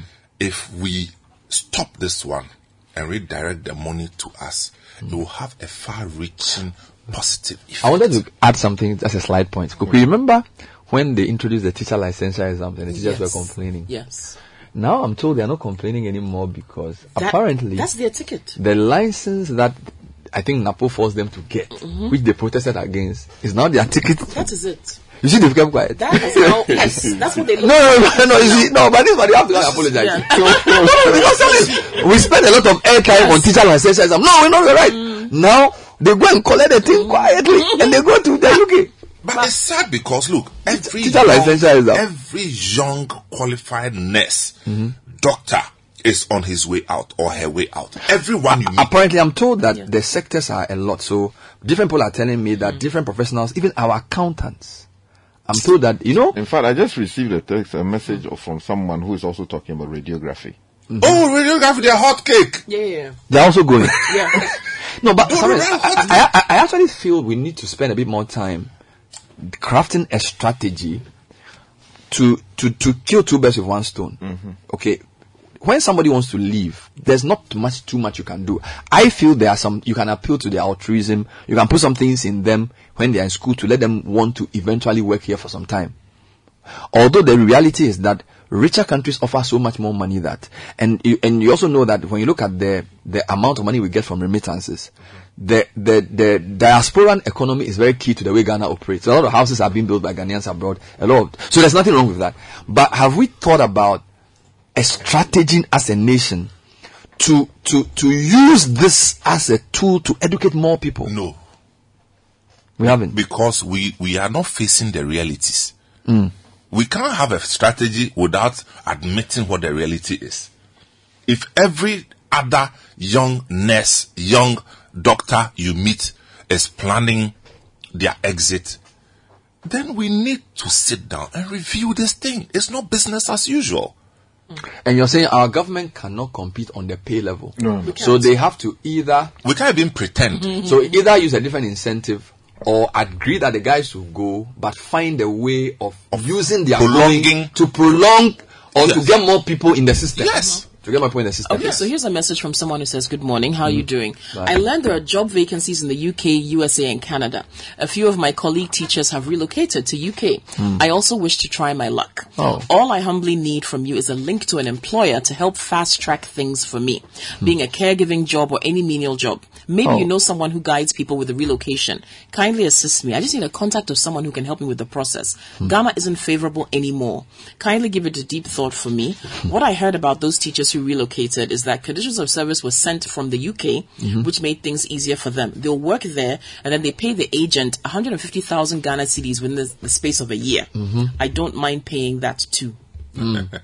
Let's get some comments on this. This is Citi Breakfast Show. Time check. It's seven minutes past nine. Uh, it's a scholarship discussion that has changed into an education and then now a migration discussion, but it's in the same alley. Your views are welcome. 054 Now, if you're a professional listening to me, I really would love to hear from you on the calculations you make. You know, I went to Korle Bu a few weeks ago and I met a guy who said he's staying. He said something that really touched me. He said, you know, is you, he said your show is one of the reasons why I still stay in Ghana. And I was really like, he said, no, no, he says, you guys give hmm. us a bit of hope because he started mentioning his friends who had gone to Harvard and the level of poaching that they were getting. And you know, Korle Bu is a very, if you, if you are training in Ghana you work at Korle Bu or Komfo Anokye, and you, people, you there from, do you understand? You know your work. So So- I say that we are underutilizing Hmm. even look, let me just take Korle Bu and Komfo Anokye. Mm-hmm. Why we are even underutilizing Korle Bu and Komfo Anokye. Mm-hmm. Okay. Kolebu attracts the best doctors in Ghana. Mm-hmm. We used to call it the last stop. If you go round, round, round, And round. Charlie, if you're can help you, you can't be helped. Why can't Korle Bu have satellite hospitals in in the regions? Okay, and then use that if you like, not even the regions where they can't afford, in say cantonments, have a small Korle Bu clinic there so that you can charge higher. Labone have a small Korle Bu clinic there because the doctor, the consultant there can come and spend two two hours a day there. Instead of charging 10 cedis there, he can charge 100 cedis there because it is Korle Bu. That's extending the brand. You, you understand? Komfo Anokye can do the same. You see, because you see, we sit down, people travel to third class hospitals in South Africa and in India Oh, so they're not that good, eh? and pay so much money. Wow. Back in the day, they used to go to uh, some hospital be in London. It was very popular. Every politician. Yes. I think it was uh, Cromwell. Cromwell Hospital by the by the by, by, the, uh, it's by not- the road it's there. not that wild. No, I'm not saying it's not that wild, but it's not the best. Oh really? It's, uh, uh, how can it be the best in the UK? I'm just saying that we, so. can. You see, we can create these things because we have the people. Me, when I was living in the UK, my worst nightmare was to go to the hospital You didn't like their system. because I'm a shock. Ah, the average doctor in the UK, wabong. Compared to what they have better than us is they have systems, they have better equipment. Oh, If you go with the pain, they'll Most give you physicians. paracetamol. They'll give you paracetamol. ah, oh. So, so, so, so, so even with all their, even with all their, they are not. So technically, they are not better than us. They have exposure, they have equipment, they have systems. So are people- where are people ends. different past Oh. I'm telling you. Look, I, I'll tell you. I'll tell you something. I had a knee pain. Uh, okay, uh, I had a knee pain uh, while I was using, living in the UK. They You know gave why? me paracetamol and painkiller. Wait, wait, let me, let me wait. they pump. Painkiller, Charlie. Charlie, at times when I wake up in the morning, I can't even stretch my knee. Para. When I go, the man looks at me, he will give me a half smile. then he will give you that you open para, the big one with the, With the line in the middle. yeah, the line in the middle. Until I relocated to La Cote d'Ivoire. Okay. And then this thing started again. I went to the hospital. A Malian doctor, female doctor, looks at me. He said, Ah, why have you? da- da- da- da- da?" It's just your u- uric acid level that's gone up. Oh! Without even doing test. He says this is uric acid situation. Cote so why don't you? So I'm just saying that the fact that it's UK doesn't Doesn't mean- mean we have enye- all- enye mu bia. Amete mekuma mesha. Ilakabu. No, but Also Sky, Sky, because Sky, of the- Sky, the- Sky, you studied in the UK. What he's saying is true. No, Charlie, you know, you know. Sometimes eh, you think they people get Charlie. Ghana, we're not on that GP level. Ah, the GP level. the specialist, the consultant. course. Oh, no, yeah, but of on the. GP level, kind of. But you Okay, know You many know why? of us end up seeing specialists It's and consult generally? It's uh-huh. the GP level see, where the, you the play. reason is that No, the it's true. requirement is that you first of all would have to see a GP before you even Yes, progress to the yes. next level. No, That's that's, uh, under That's- the NHS. But the Yes. G- But if but, but for private, you can go straight to the But private. not The G- no, the- the GP No, no, me, I wasn't seeing anybody. The GP, the GP, you have para every day. Aha, you see, because it is the government system that is paying for. They give them para. Aha, so and because the system is so clogged, Para- almost The, the one with the middle rope and a bomb belt. they almost always want to delay the process Oh, because the, the system is clogged. So before you even see a specialist, it must be that the GP recommends that you actually need to see a specialist for the purpose. But this man who is giving Ah, me so para for three months some doesn't of even my like friends- he's a specialist. Let me tell you. That's a specialist. Let me tell you something. Me, me myself, my mother, my biological mother, was a nurse in the UK for 22 years. Hey. Wow. When she retired, she was scheduled to see um, a specialist, you know, one one of the, you know. It took her almost six months. A nurse yes, Yes. to see a specialist within the UK system. Not just the UK system, in the same hospital where she had It's worked. work. Mm, you work. Oh, It took her like forever. Charlie, I'll stay It in got Ghana. to a point I said, Mommy, just come to Ghana. She came to Ghana, we went to Rafa Hospital in Tema. The Everything was was done. done. Look at that. Aha, you see. So what my colleagues were doing those days is to feign emergency. Oh yeah, yeah, yeah. Yeah, so because if you say your head is worrying you, They, they just went just on cue. so if you call nine, is it nine one one these days or nine nine? Yeah, is it? The ambulance will come. and when, I can't, I can't believe it's very critical. hey! No, Charlie, this is serious. Alright, uh, so what I was going to say was that if you're a professional, I want to try and get into your mind on leaving. So again, which areas? Doctors, obviously, nurses, uh, physiotherapists, radiologists, lab technicians. Now I'm told teachers, accountants in high demand. But We why, are trying to list them. yeah, but why, Oh, is, why, why is anybody asking for journalists? Charlie, Charlie, we journalists do. Charlie, we do health services, health services, public health managers, Uh-huh. chemical scientists, biological scientists and biochemists, physical scientists. Um, then you have the following categories: those in the gas industry, geophysicists, Mm. geoscientists, geologists, geochemists, Charlie, are social and humanities scientists, civil engineers, mechanical engineers, electrical engineers, electronic engineers, design and development engineers, production and process engineers, electrical professionals, yes, IT business analysts, architects, system designers. Programmers and software developers. This is where the Indians have taken over. Mm. Web designers, mm. information technology communications, mm. veterinary doctors. Look at that. Wow. Dogs and Now they are looking for actuaries. Mm-hmm. Hey. So if you are doing mathematics anywhere, you are hearing my voice, Actually, Charlie, yeah, what? Enter that side. and they are looking for laboratory technicians. Look, they are looking for, they are looking for, in fact, So we what, they- what, are we- what are we looking for? Kokui, now I'm coming to your area. They Ah. need you. Mm-hmm. They are looking for choreographers and dancers. Hey, Oh. do, do, do, do, voice, saying opera singers. voice, no, no, no, voice no, no, station? I'm coming. Ah, okay. I'm coming. Yeah. Voice, voice They something. say contemporary dance companies. Um, I'm, I'm looking for the opera. Mana? Yeah. Um, skilled orchestral musicians. Hey, Kwe, Ilepi. I can start an agency. yes. Producers and directors, graphic. De- Look, they are they are looking for everything. oh. Creatives. Look. So if we are allowing medical students to graduate and sit at home for two years without being posted, Oh, God. they will go. why are we doing that? It is not like we don't need them. Is it that we don't have money No, to in pay fact, them? The we're, money, we're we actually in But crisis. the money is big. That's the point. He's I'm telling that you can make that money from the thing. The money, no, well, apart from that, the small money we have to know, we are using the money to pay university. You see, the universities, no, they are businesses. So Of course. the universities in the UK, they are businesses. They are proper commercial businesses. That's why they can look at you and tell you that as for you, you have to pay school fees. Hmm. And you, dear, you cry no. You, your British citizenship is mm-hmm. some way, so you pay school fees. Mm-hmm. if you are coming from Asia, pay twenty thousand. If you are here, pay ten thousand. Mm-hmm. Okay, and in the universities, no, they even compete. They, they, in fact, they have marketing departments.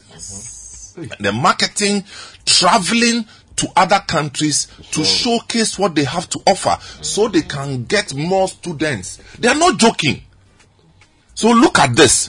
They travel to your country to come and showcase and market their schools so that they will take your money and educate you. And we are sitting here unprovoked. We are giving our money to them free. No, we should stop it. Hmm. We should stop this thing and use the money to support our public universities and our private Yeah. universities in particular. I think that that, that point is just it's, Mm-hmm. it's just so it's, it's heavy. It's too. Look, Bernard, me, I can't. look, One day, one day, one day. Yeah, yeah, if if I get closer to power, Yeah, yeah, one only one thing that I will influence You- is that we should re-establish our polytechnics. and you cut the scholarship secretariat. So that the scholarship secretariats can you imagine if they went to Akwitia Mm. and gave 100 young people scholarship to go and do technical courses in our so-called even technical universities. How? Do you know what it means? If you went to Kumasi, the Suame Bantama, uh, uh, book, uh, well, the macro area place there, the Suame Enclave, the uh, magazine enclave. Yeah. Get all these young boys and give them 200 boys scholarship to go and study electrical, uh, mechanical, o- o- uh, OTD. Uh, what they used to call OTD in the technical, uh, uh, mechanical engineering, MET, mechanical engineering technician Technician. courses.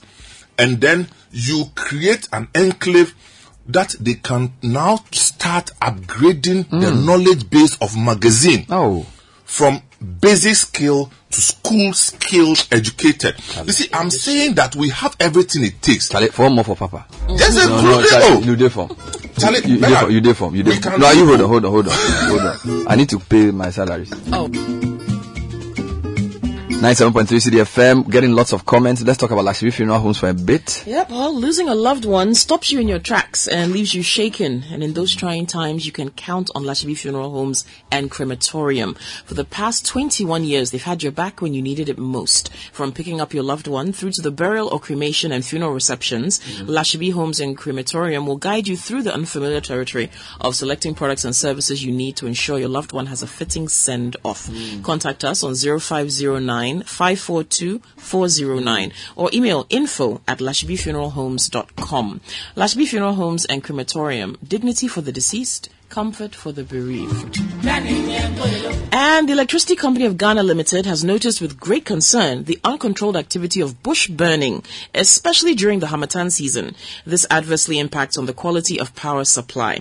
These uncontrolled setting of fire to clear bushes ends up burning our network system, resulting in outages and inconveniences to our customers. This also puts a heavy toll on our limited finances. Please be informed that ECG reserves the right to seek legal redress against offenders whose activities destroy our installations. Help ECG serve you better. Go to ecg.com.gh. I have the appointment letter of a nurse, and she says I can use it without mentioning her name. Actually, that, that one is, that one is good. Uh. Yeah. Well, Salary scale is between us. 26, 25,655 pounds to 31,534 pro rata if part-time base or 37.5 hours. Hmm. Uh, 2021 2022 rates. She's supposed to work 37.5 hours a week. Mhm. And this 25, so she's earning between 25,000 to 31,000 pounds. A year. I believe so. That's a year. Yes, that's a starting salary. Mm. So prior to the acquisition of your nursing and midwifery council registration pin, so this is before she gets a pin, the trust will pay you this starting salary Look of at the 22,500 band 4. If you melt into If you that, get a pin, you are you are hitting Hmm. maybe maximum twenty eight thousand pounds a year. and her contract is a permanent contract, they've told her where she's located at, and then she just needs to bring her identity, evidence of professional registration, reference satisfactory to the to the trust, health assessment and disclosure, and barring service check satisfactory to the trust. Date thir- 20th or 30th July. So it's a recent one.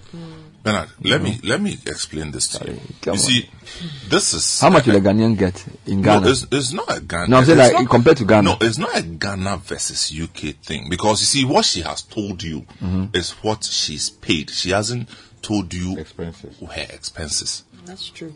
and that she won't say. The rent alone. Why? You see, but everything put together, she's better, she's still off better off in there. the short term. In the short term, you see, most of these people who have traveled come back 10, 15, 20 years to find out that some of the mates they left are in better positions. That's true. Mm, I'm telling you. So I'm just saying that it's not a, a, a, a, A hook, line, and sinker. wholesale You are just hook, line, going. and sinker. Mm. There are challenges that they don't talk about. So it looks attractive Mhm. until there's a young nurse who used to visit us here who went, I think, uh, about six months ago. Mhm. And I used to tell her that, look, it's okay. And hers is, look, my family circumstance, things are tough. So I need to find a way of earning something that I can, as an immediate manchu, which is good. But now she gets there, and the first shocker is the agency is taking a certain percentage of your salary for a Mm. certain number of months. I forget. Mhm. Okay. Now, in a shared apartment.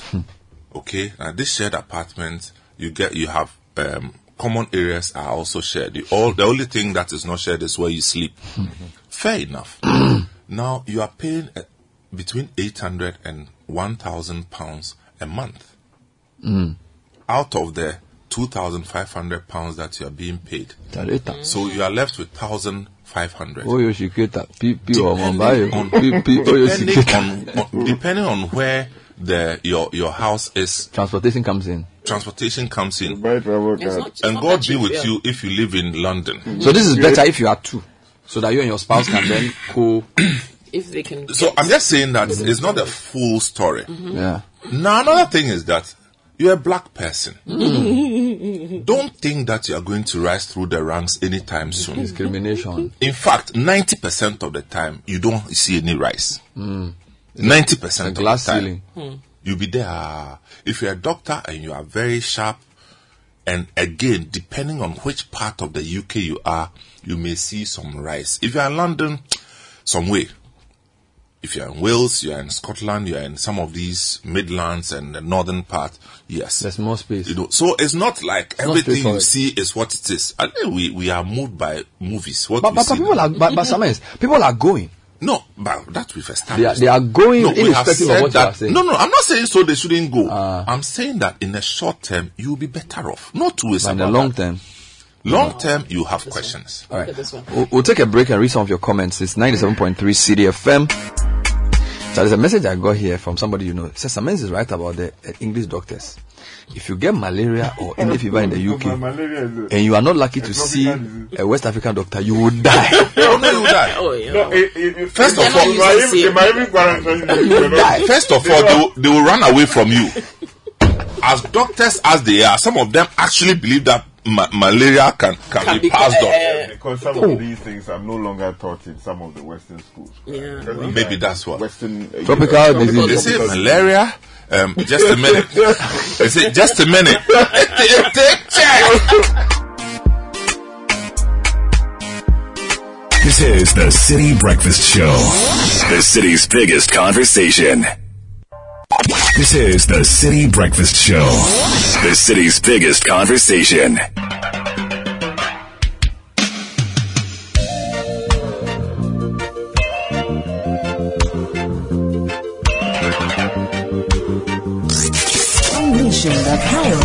Redwood Radio.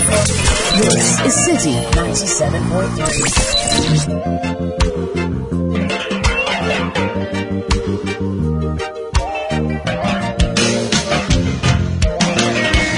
It is no soft religion have visited me many times to talk about it.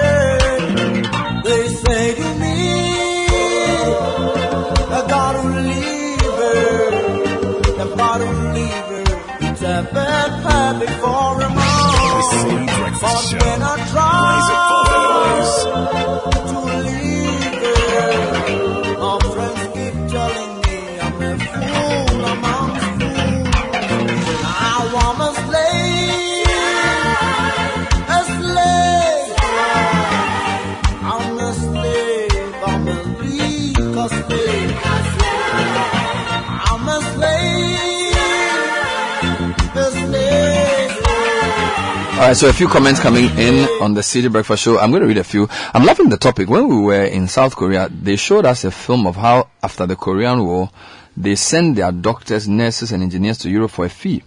That money was invested in the conglomerate that became Samsung, etc. Mm. Some of the older Koreans in the audience cried because they believed they sold their own people. Mm. In the old days, we couldn't leave the country until you had served a four-year bond working in rural areas before you could go out. I worked four years after qualifying before I went to the UK. We didn't leave for money in my time. I left because of lack of equipment. It was soul destroying to have a patient die in your arms because she was simply missing a piece of equipment. All right. Now, good morning. I'm a young nurse who just hmm. completed training. I'm just in the house doing nothing. At the rate at which nurses are leaving, most of my colleagues have started learning or preparing to write the E IELTS. I'm also considering the same action. I live with other senior nurses in the same neighborhood who are working. One just left last November. Another left to UK this month. Hmm. Another is leaving probably somewhere this year. Even those working are leaving. How much more me? I'm not working. Finally, even those in training colleges currently are being advised to start preparing to leave the country. I think our leaders should be careful because what is coming is huge. this is from someone from Insawam.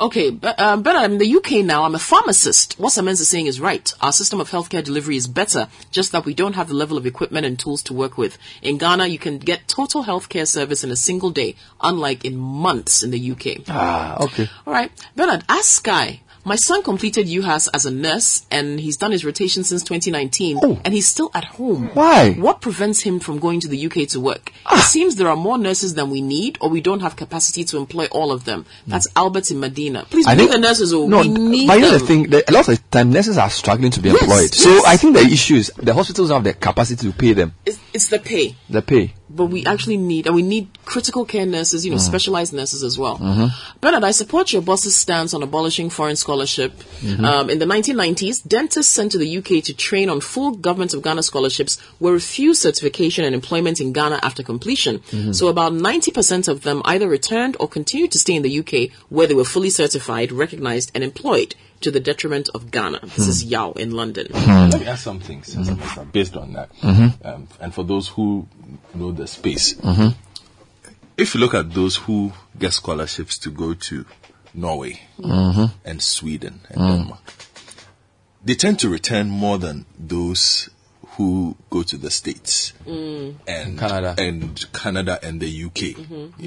If you've noticed, is, Yeah, is yeah, it yeah. a function of No, it's an the- immigration policy thing. Probably, Their yeah. system works. Yes, an immig- immigration policy thing.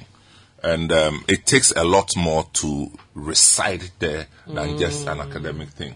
And mind you, in Norway, education is free, free for everybody, whether you are a citizen Ah. or you are not. So the so US, UK, and Canada probably have a policy that will absorb you, but the Scandinavians will be they are very Bye-bye. careful. Yes. Yes. Yeah, they, and they, they, they your color they will catch you. They like their people. They will catch you. And, and, and, and again, in rethinking our our offerings, Mhm. I think again we should we should get back to to to investing in pharmacognosy more than mm-hmm. no seriously. What be that? Se- no, I mean herbal medicine. I'm, I'm talking about oh. herbal medicine. Mm-hmm. Pharmacognosy. That's right. I mean, if we structure this properly, invest in it, and and produce doctors mm. who are who are who use the Who- who understand the two. the two, of course, of course. You think University of uh, what? Uh, uh, what East London Hospital will come and take somebody? who- Ah, I get your we should expand I our scope. point. so that they are like the So we Chinese can people. solve you know our the problem. Chinese people, some of their doctors, the things they know, Charlie. Not telling you. Be serious. Go though. to the hospital. There's a Chinese hospital in Osu. I forget the name. The kind of Yeah. the- yeah. Yeah. And Beijing, Hospital. Charlie, there, They are here in Ghana. I make a trofanchuni. Eastern, As in Trofan, how with Trofan? medicine. you never see paracetamol there. But it works too. Of course. So which we should develop our own. We should develop it. Let Papa. We are in trouble. So oh. like this, uh, like this, uh, uh, um, uh, uh, Cropon, uh, what's The- it, what's it see, called? Papa, Mampon, the- Mampon the- School of, uh, the, the whole pharmaceutical, global pharmaceutical industry is a scam. The whole global pharmaceutical industry your is time. a big scam. I mean, I mean, they uh, create. Oh, so your point is that look at this COVID vaccination thing. Haven't you seen the Pfizer boss that people are chasing him that the thing is not working? What I'm saying is that they create the condition for you in your country, And then they give you a create the brand, and then make sure that you buy it from them. So, so I'm coming back to you. So your point is that for things like malaria, we need to start thinking about training our own people using our own herbal medicine to expand it because It's- it's that the what will give us the health. But it's, it's the investment in that. We don't invest. Last I'm week, saying that we should invest in I'm coming. Last week, and it, it leads back to the universities and creating opportunities. No, last week the um, U.S. schools have to report on how much funding you are getting Mhm. and all that in terms of research. Mhm. Charlie, there was a school that got 800 million dollars. One school, One school. eight hundred million dollars. They raised that. Yeah, in it's going towards R and D. Hey, just one school, Yeah. Also, and eight hundred million dollars just for research and development. yeah, and you look at some of our schools here. So that's than the budget of almost all our universities put together. you know, and you ask yourself, what are they getting? Because if you listen to the discussion we've been having, if the schools get these kinds of monies, they employ more. They are doing a lot more advanced research. So, for instance, somebody, uh, when someone spoke about teaching welding at a polytechnic in Canada, as compared to somebody said, "But we have welders here." Yes, you might have a welder, but the equipment that is used in industrial welding is not available here. Okay, so the advanced work that would have been done, we can't afford most of those things. There, there are two things I'm interested in what you, the, the two of you have said. The issue of training people that we need and in areas that we need as against the path set for us. So the issue you mentioned about like herbal medicine mm. and then welding. It seems to me as if even though we are spending money training people, we are still training people for the market of other people. and, and, and we're not spending as Instead of training people to solve our problem. Because if you look at the herbal medicine thing he's mm. talking about, like I've, I've always asked myself why it took so long to develop a malaria vaccine. but, but see, it comes Because malaria was not a priority for them. Oh. But if you are we're giving, waiting for them yes, to yes, I'm saying that if you are giving, if you are developing your vaccine making capacity and you are told uh, your people within Korle Bu, Kumasi, and then Mampong that I'm giving you five years to develop a malaria vaccine. But that is They would have had it. yes, but that If comes give with them- but that comes with policy and state funding. But that's what he's saying. Yes, I know. But I'm, I'm saying that this is where we've struggled the most with because the state has not seen itself in that place. No, we are not thinking. We'll get there. We are not thinking. And the how you of the research. problem. COVID. Well, we made a promise to Noguchi and the likes. That Yes, we haven't fulfilled it. That we are going to give every year. Yes. They are going to get X amount. We are doubling their research, whatever, tripling whatever. We haven't given I'm them. sure the it? first one, crap, was Sama Ba- And it didn't go. Let's go back to this. So I will develop this point, the, the, the point about the um, pharma, whatever you mentioned it, you know. that pharmacognosis. Make a note of it. I'm very interested in that point. And then the welding points. But let's go back to the So messages. AAB in North Legon says, I Mm. met a doctor in a consulting room last week. Mhm. He was keen on leaving this country soon. You could see the frustration in his eyes. Mm. When did we get here? We simply don't value these medical professionals. Mhm. Okay. Good morning, Bernard. Wonderful discussion. Mm. Thankfully, I had a scholarship from UNICAF to study uh, an MSc in Engineering Construction Management at the University of East London, Mm. a course you will not find in Ghana. Okay. However, Okay. the course is done online and I don't have to be stranded in another country. Hmm. Can't that be done for people who want to have a different learning experience? Good so point. instead of physically relocating to study, they could do it online. Okay. Mhm. Um, Bernard, rather than paying for f- or, or for paying fees, why Mhm. not learn online or do? It's okay. Someone else is saying the same Yeah. thing, or you could do short courses on YouTube. Use that knowledge and the money available to pay fees or, or, Right. or to start a business. Of course, mistakes will be made, but who doesn't Yeah. make mistakes? You're only Yeah. foolish if you don't learn from them. People are no longer looking for certificates, but for wisdom and talent. Good point there. The way learning has changed. Yeah. It's very possible to, I mean, we are talking about, uh, what, this, the AI thing, what's it Mm. called? Yeah, ChatGPT. Yeah, it, it even seems to me as if the, the scholarship secretariat thing is so passe because you I can tested even, it yesterday. You can Charlie. even get like Sky Mm. with things like Coursera and now Yeah, like yeah, you there's there's so so much. more you can. You don't actually So have to much. travel. I was telling somebody they said you don't even need to travel to another country for a conference because now if you can, you can you, you don't have to go anywhere. No. So it's a different conversation. But let's just wrap up here. Go Uh, even before you go on, you see, there are young people in school as we speak now Mm. who are having difficulties Mm. managing um, because of large classes. And you see, you are you have an advantage over some of us when we're in the university. university. If look, MIT has a whole a whole first degree curriculum free on YouTube. You are serious? I'm telling you.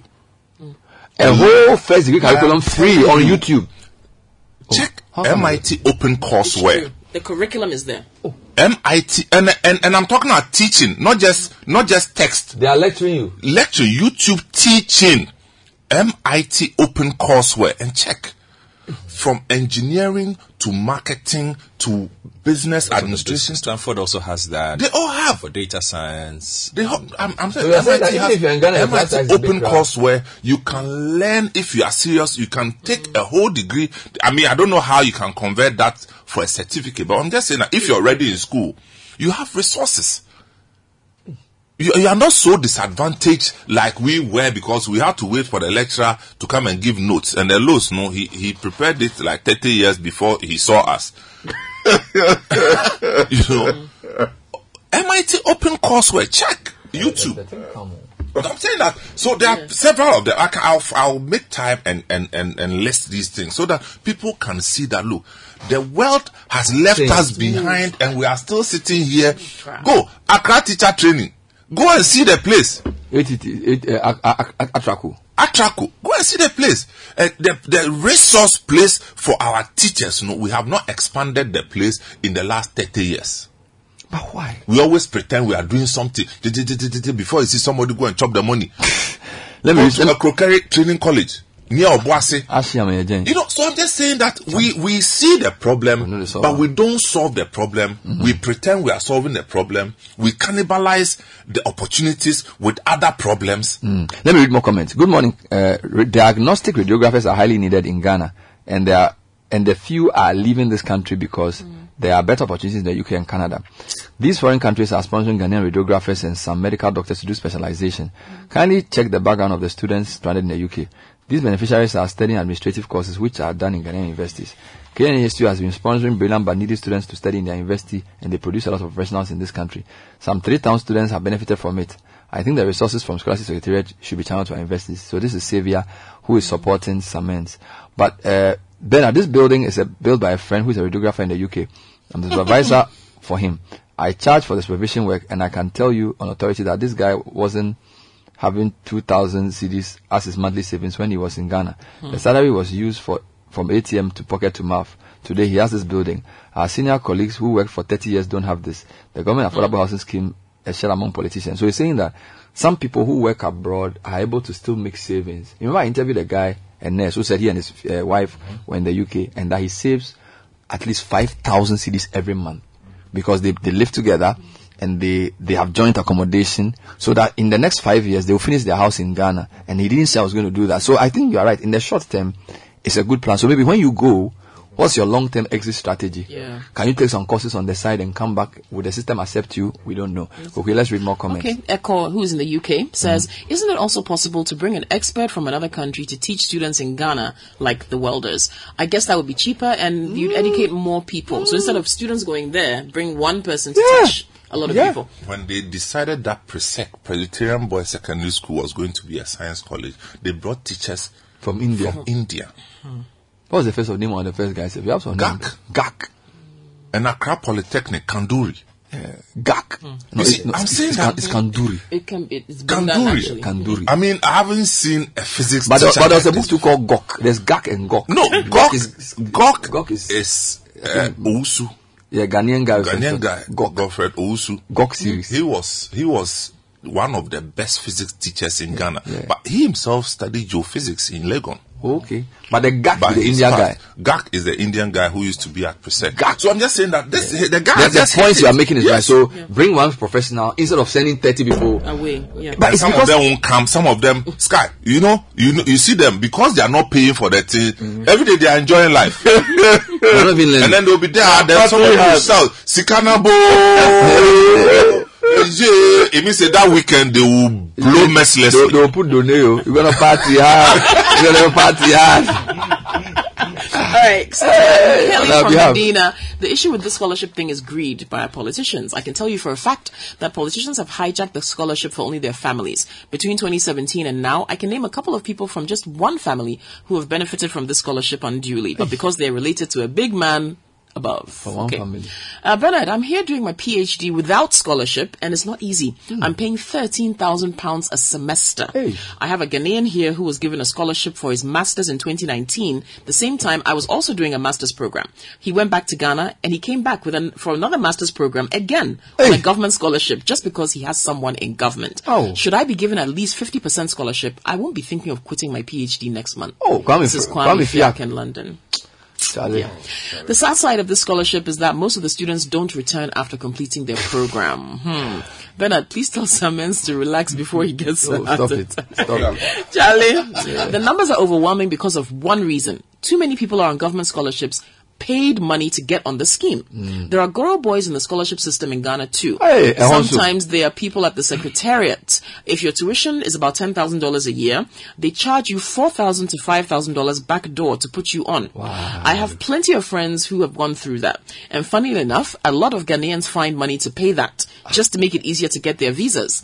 They're taken through an orientation process at the secretariat. Half of the people seated at that orientation paid money. Oh, God. And government is overwhelmed by the amount of fees they have to pay. So scrap That's it. yow. Okay. Samens has been charitable. Even the local scholarships are based on political affiliation or your relative should be connected. This thing is advertised on party platforms. This is. Ike in Kukurantumi. to me. I critical. I hear you dis- uh, hear your discussion on the challenges with government scholarship awards to connected people and not the needy. Can you juxtapose this concern to the, Yeah. with the argument that the free SHS should be to needy? say that it's a good discussion to have one day as well because in Ghana, I mean, to be fair, for me, at least for myself, if you said secondary school, there's scholarship for poor people, and I know that my children, I can pay for them, I will not go for the scholarship. Of course not. Do you get me? So I, I think university is a bit more, ex- which is why rich people will take advantage. Secondary school fee is not that much. Yeah, but you'll be mm. surprised that there are people who have. No, oh, no. They'll still Secondary take school. advantage. Yeah, secondary school is not that much. No, that is true. not that much. Oh, Bernard, me, when I was going to secondary school, mm. I knew that I couldn't pay for the secondary school fees. Hey, I knew that because my father wasn't paying my school fees. My mother was just an ordinary nurse at the time. So I decided that if I chose Achimota School or I chose Presec, It's going to be a problem. it will be too competitive for the number of scholarships available. So let me choose Swedru Secondary School. Swedru School. No and I chose Swedru And you got Secondary a. School. And I got the scholarship. Because the grade I had, no, not too many people had. So the number of scholarships allotted, I got it easily.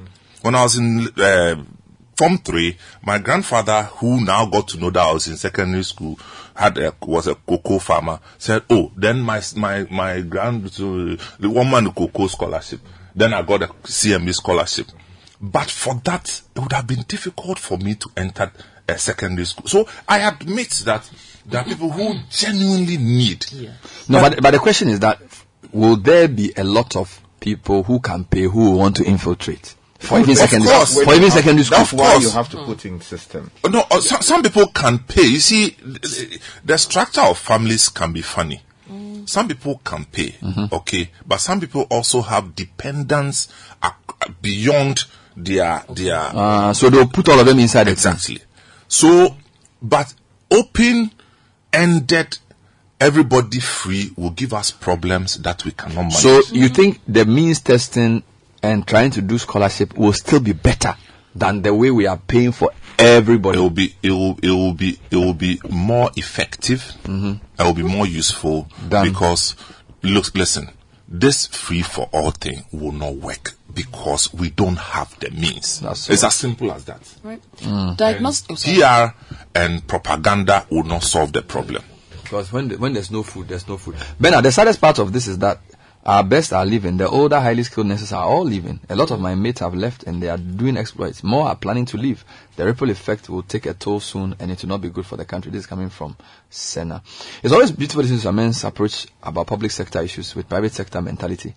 But you must appreciate the bureaucracies which have tied up the country's development or stagnated it.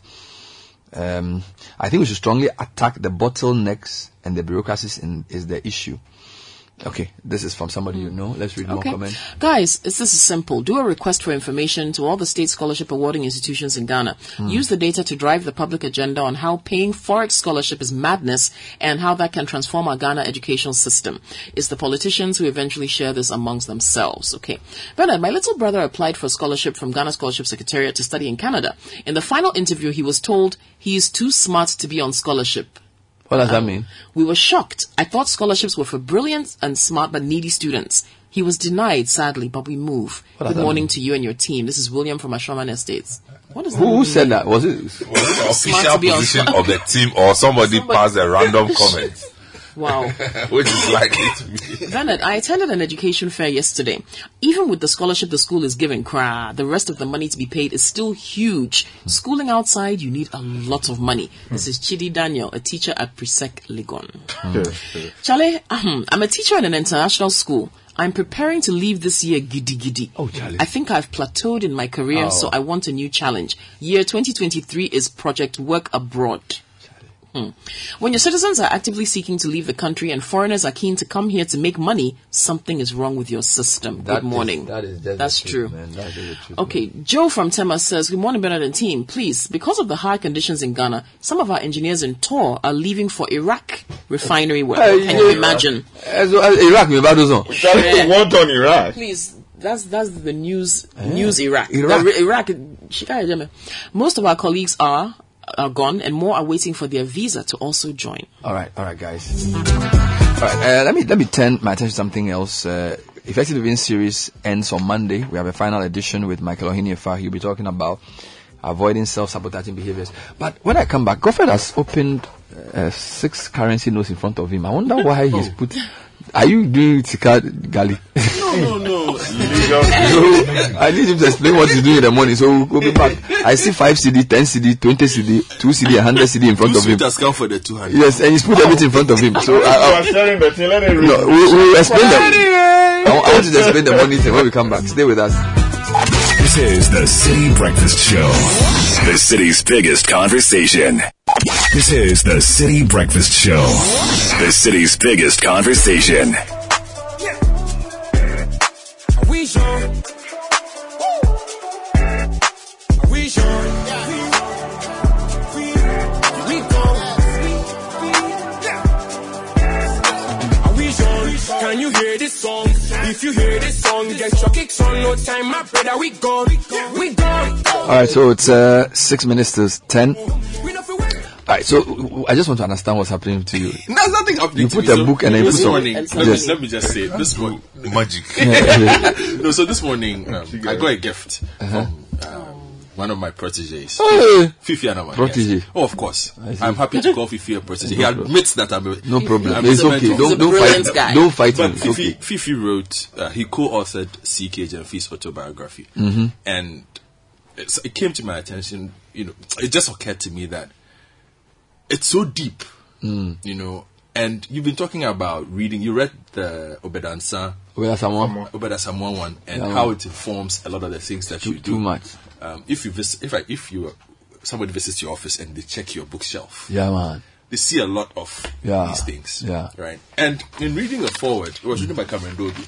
Cameron Duodu wrote that. If you're a journalist or you read it, you don't know Cameron Duodu, there's a Mm, problem. mm. And he says, there's a paragraph here, then I'll make my point. It Mm. says that CK dominated the world of football in Ghana for over half a century, Mhm. achieving so many firsts in Mhm. his career Mhm. that it is difficult to determine which were the most significant. Mhm. He was the first African footballer to play in a professional football club. Wow. Fortuna Düsseldorf in Germany.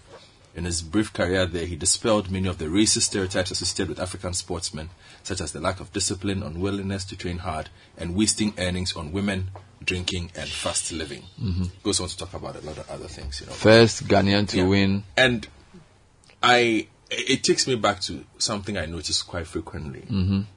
CK's a sportsman, Mm-hmm. right? But a lot of the things that we do in this country, we pay attention to, give credit to, Only the are po- all political only the people. politicians. They're politicians. Mm-hmm. Sports people. So, like today, I was just they said it, I, I took our mm-hmm. currency notes The for big instance. six. Mhm. You know, so twenty Ghana cedis, the big 6 mm-hmm. Independence Arch, Yeah. and then silence. Is this the court or you know, some, this Parliament?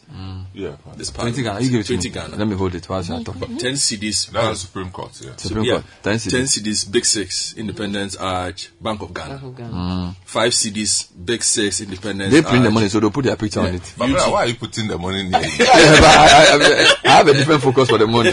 So this University of Ghana Yes. on five Ghana cedis. Two cedis And is two cedis has the old Parliament House. Yes. In front, Kwame Kwame Nkrumah, Nkrumah at the back. politician. The hundred cedis is a bit Wow, more recent. eight Big Six. back to cedi.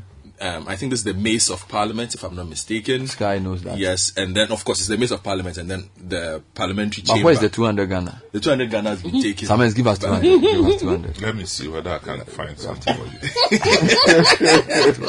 Two sweet has come Ah. out. Yes. It is very brand new. Very brand new. Yeah, has Jubilee House. Jubilee House. Oh. In front of So what's what's the point you are making? No, my point. No, bring Why are you collecting the, why are you collecting the money like that? I'm about petrol. I'm just, I- I'm, I'm just a bit Well, concerned about how mm-hmm. we don't have a lot more of our non-political heroes at the forefront, oh, of, Particularly of sports. symbol, not even just sports. What's the time? no, you are right. Five So, minutes. no, no, time for this one. finish- finish- finish we, point. we, we, It's we, almost we like have immortalized only- only politicians are- everywhere. This Okay, matter. CK Gyamfi. CK Gyamfi If not for the fact that Fiifi Anaman has written his Oh. autobiography, Oh. in 10 years, nobody knows who CK Gyamfi is. at that. This Oh. is somebody who will be his, remembered in a lot of countries over He generations. won. He won Afcon like three. twice. He's won three Afcons. Yes, as a player and as a coach. Coach, yes. The first three Afcons that we won. CK and- Gyamfi. And all that. He discovered a lot of our players. We, we talk about Ephraim Amu. Oh, Yep. he, he, Nationally. he was on our old Ghana. He was on our old 20 cedis. Where is it? They've It's gone. thrown it No. I'm just saying nationally. Where is, where? General You understand? Mm-hmm. The politicians have named the streets after themselves. Charlie. S- I don't- I've seen, I've seen the and way the way now the politicians are dirtying themselves. I'm not sure anybody will put politicians on our city. Or the city will get dirty.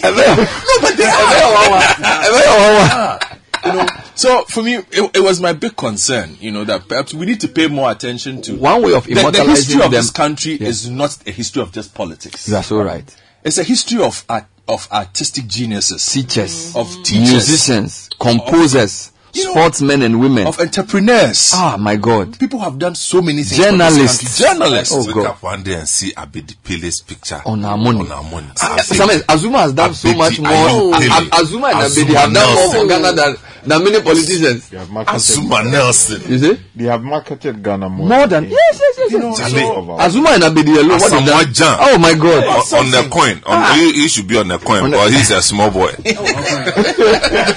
Oh, no, can I? Where can I get this book? I want to read it. Well, I, I Fiifi brought four copies. You see, one, so you can get one. one of But you bought no, one wait, wait, of it. is, is it one of the ways you can one of, one of the ways you can immortalize people is to give their material to people who have platforms. My he also I has don't have a platform. I don't have a platform. If you write the book, if you write the book, I don't have a no, platform. if you write the book and you want people But to, he controls the because you see, me, this, this is the thing. This is the thing. People ask me how I get my topics. I'll probably read this book and forget about it. Mm-hmm. I'll be talking to some men and he will say something and I'll remember Mm-hmm. something in the book and that's the whole topic. So that knowledge, when you acquire it, it sort of sits somewhere waiting to be provoked to come out. So please, you know what to do. But I'm just saying, perhaps another, another time we, we need, you know, we, we need to remember these people.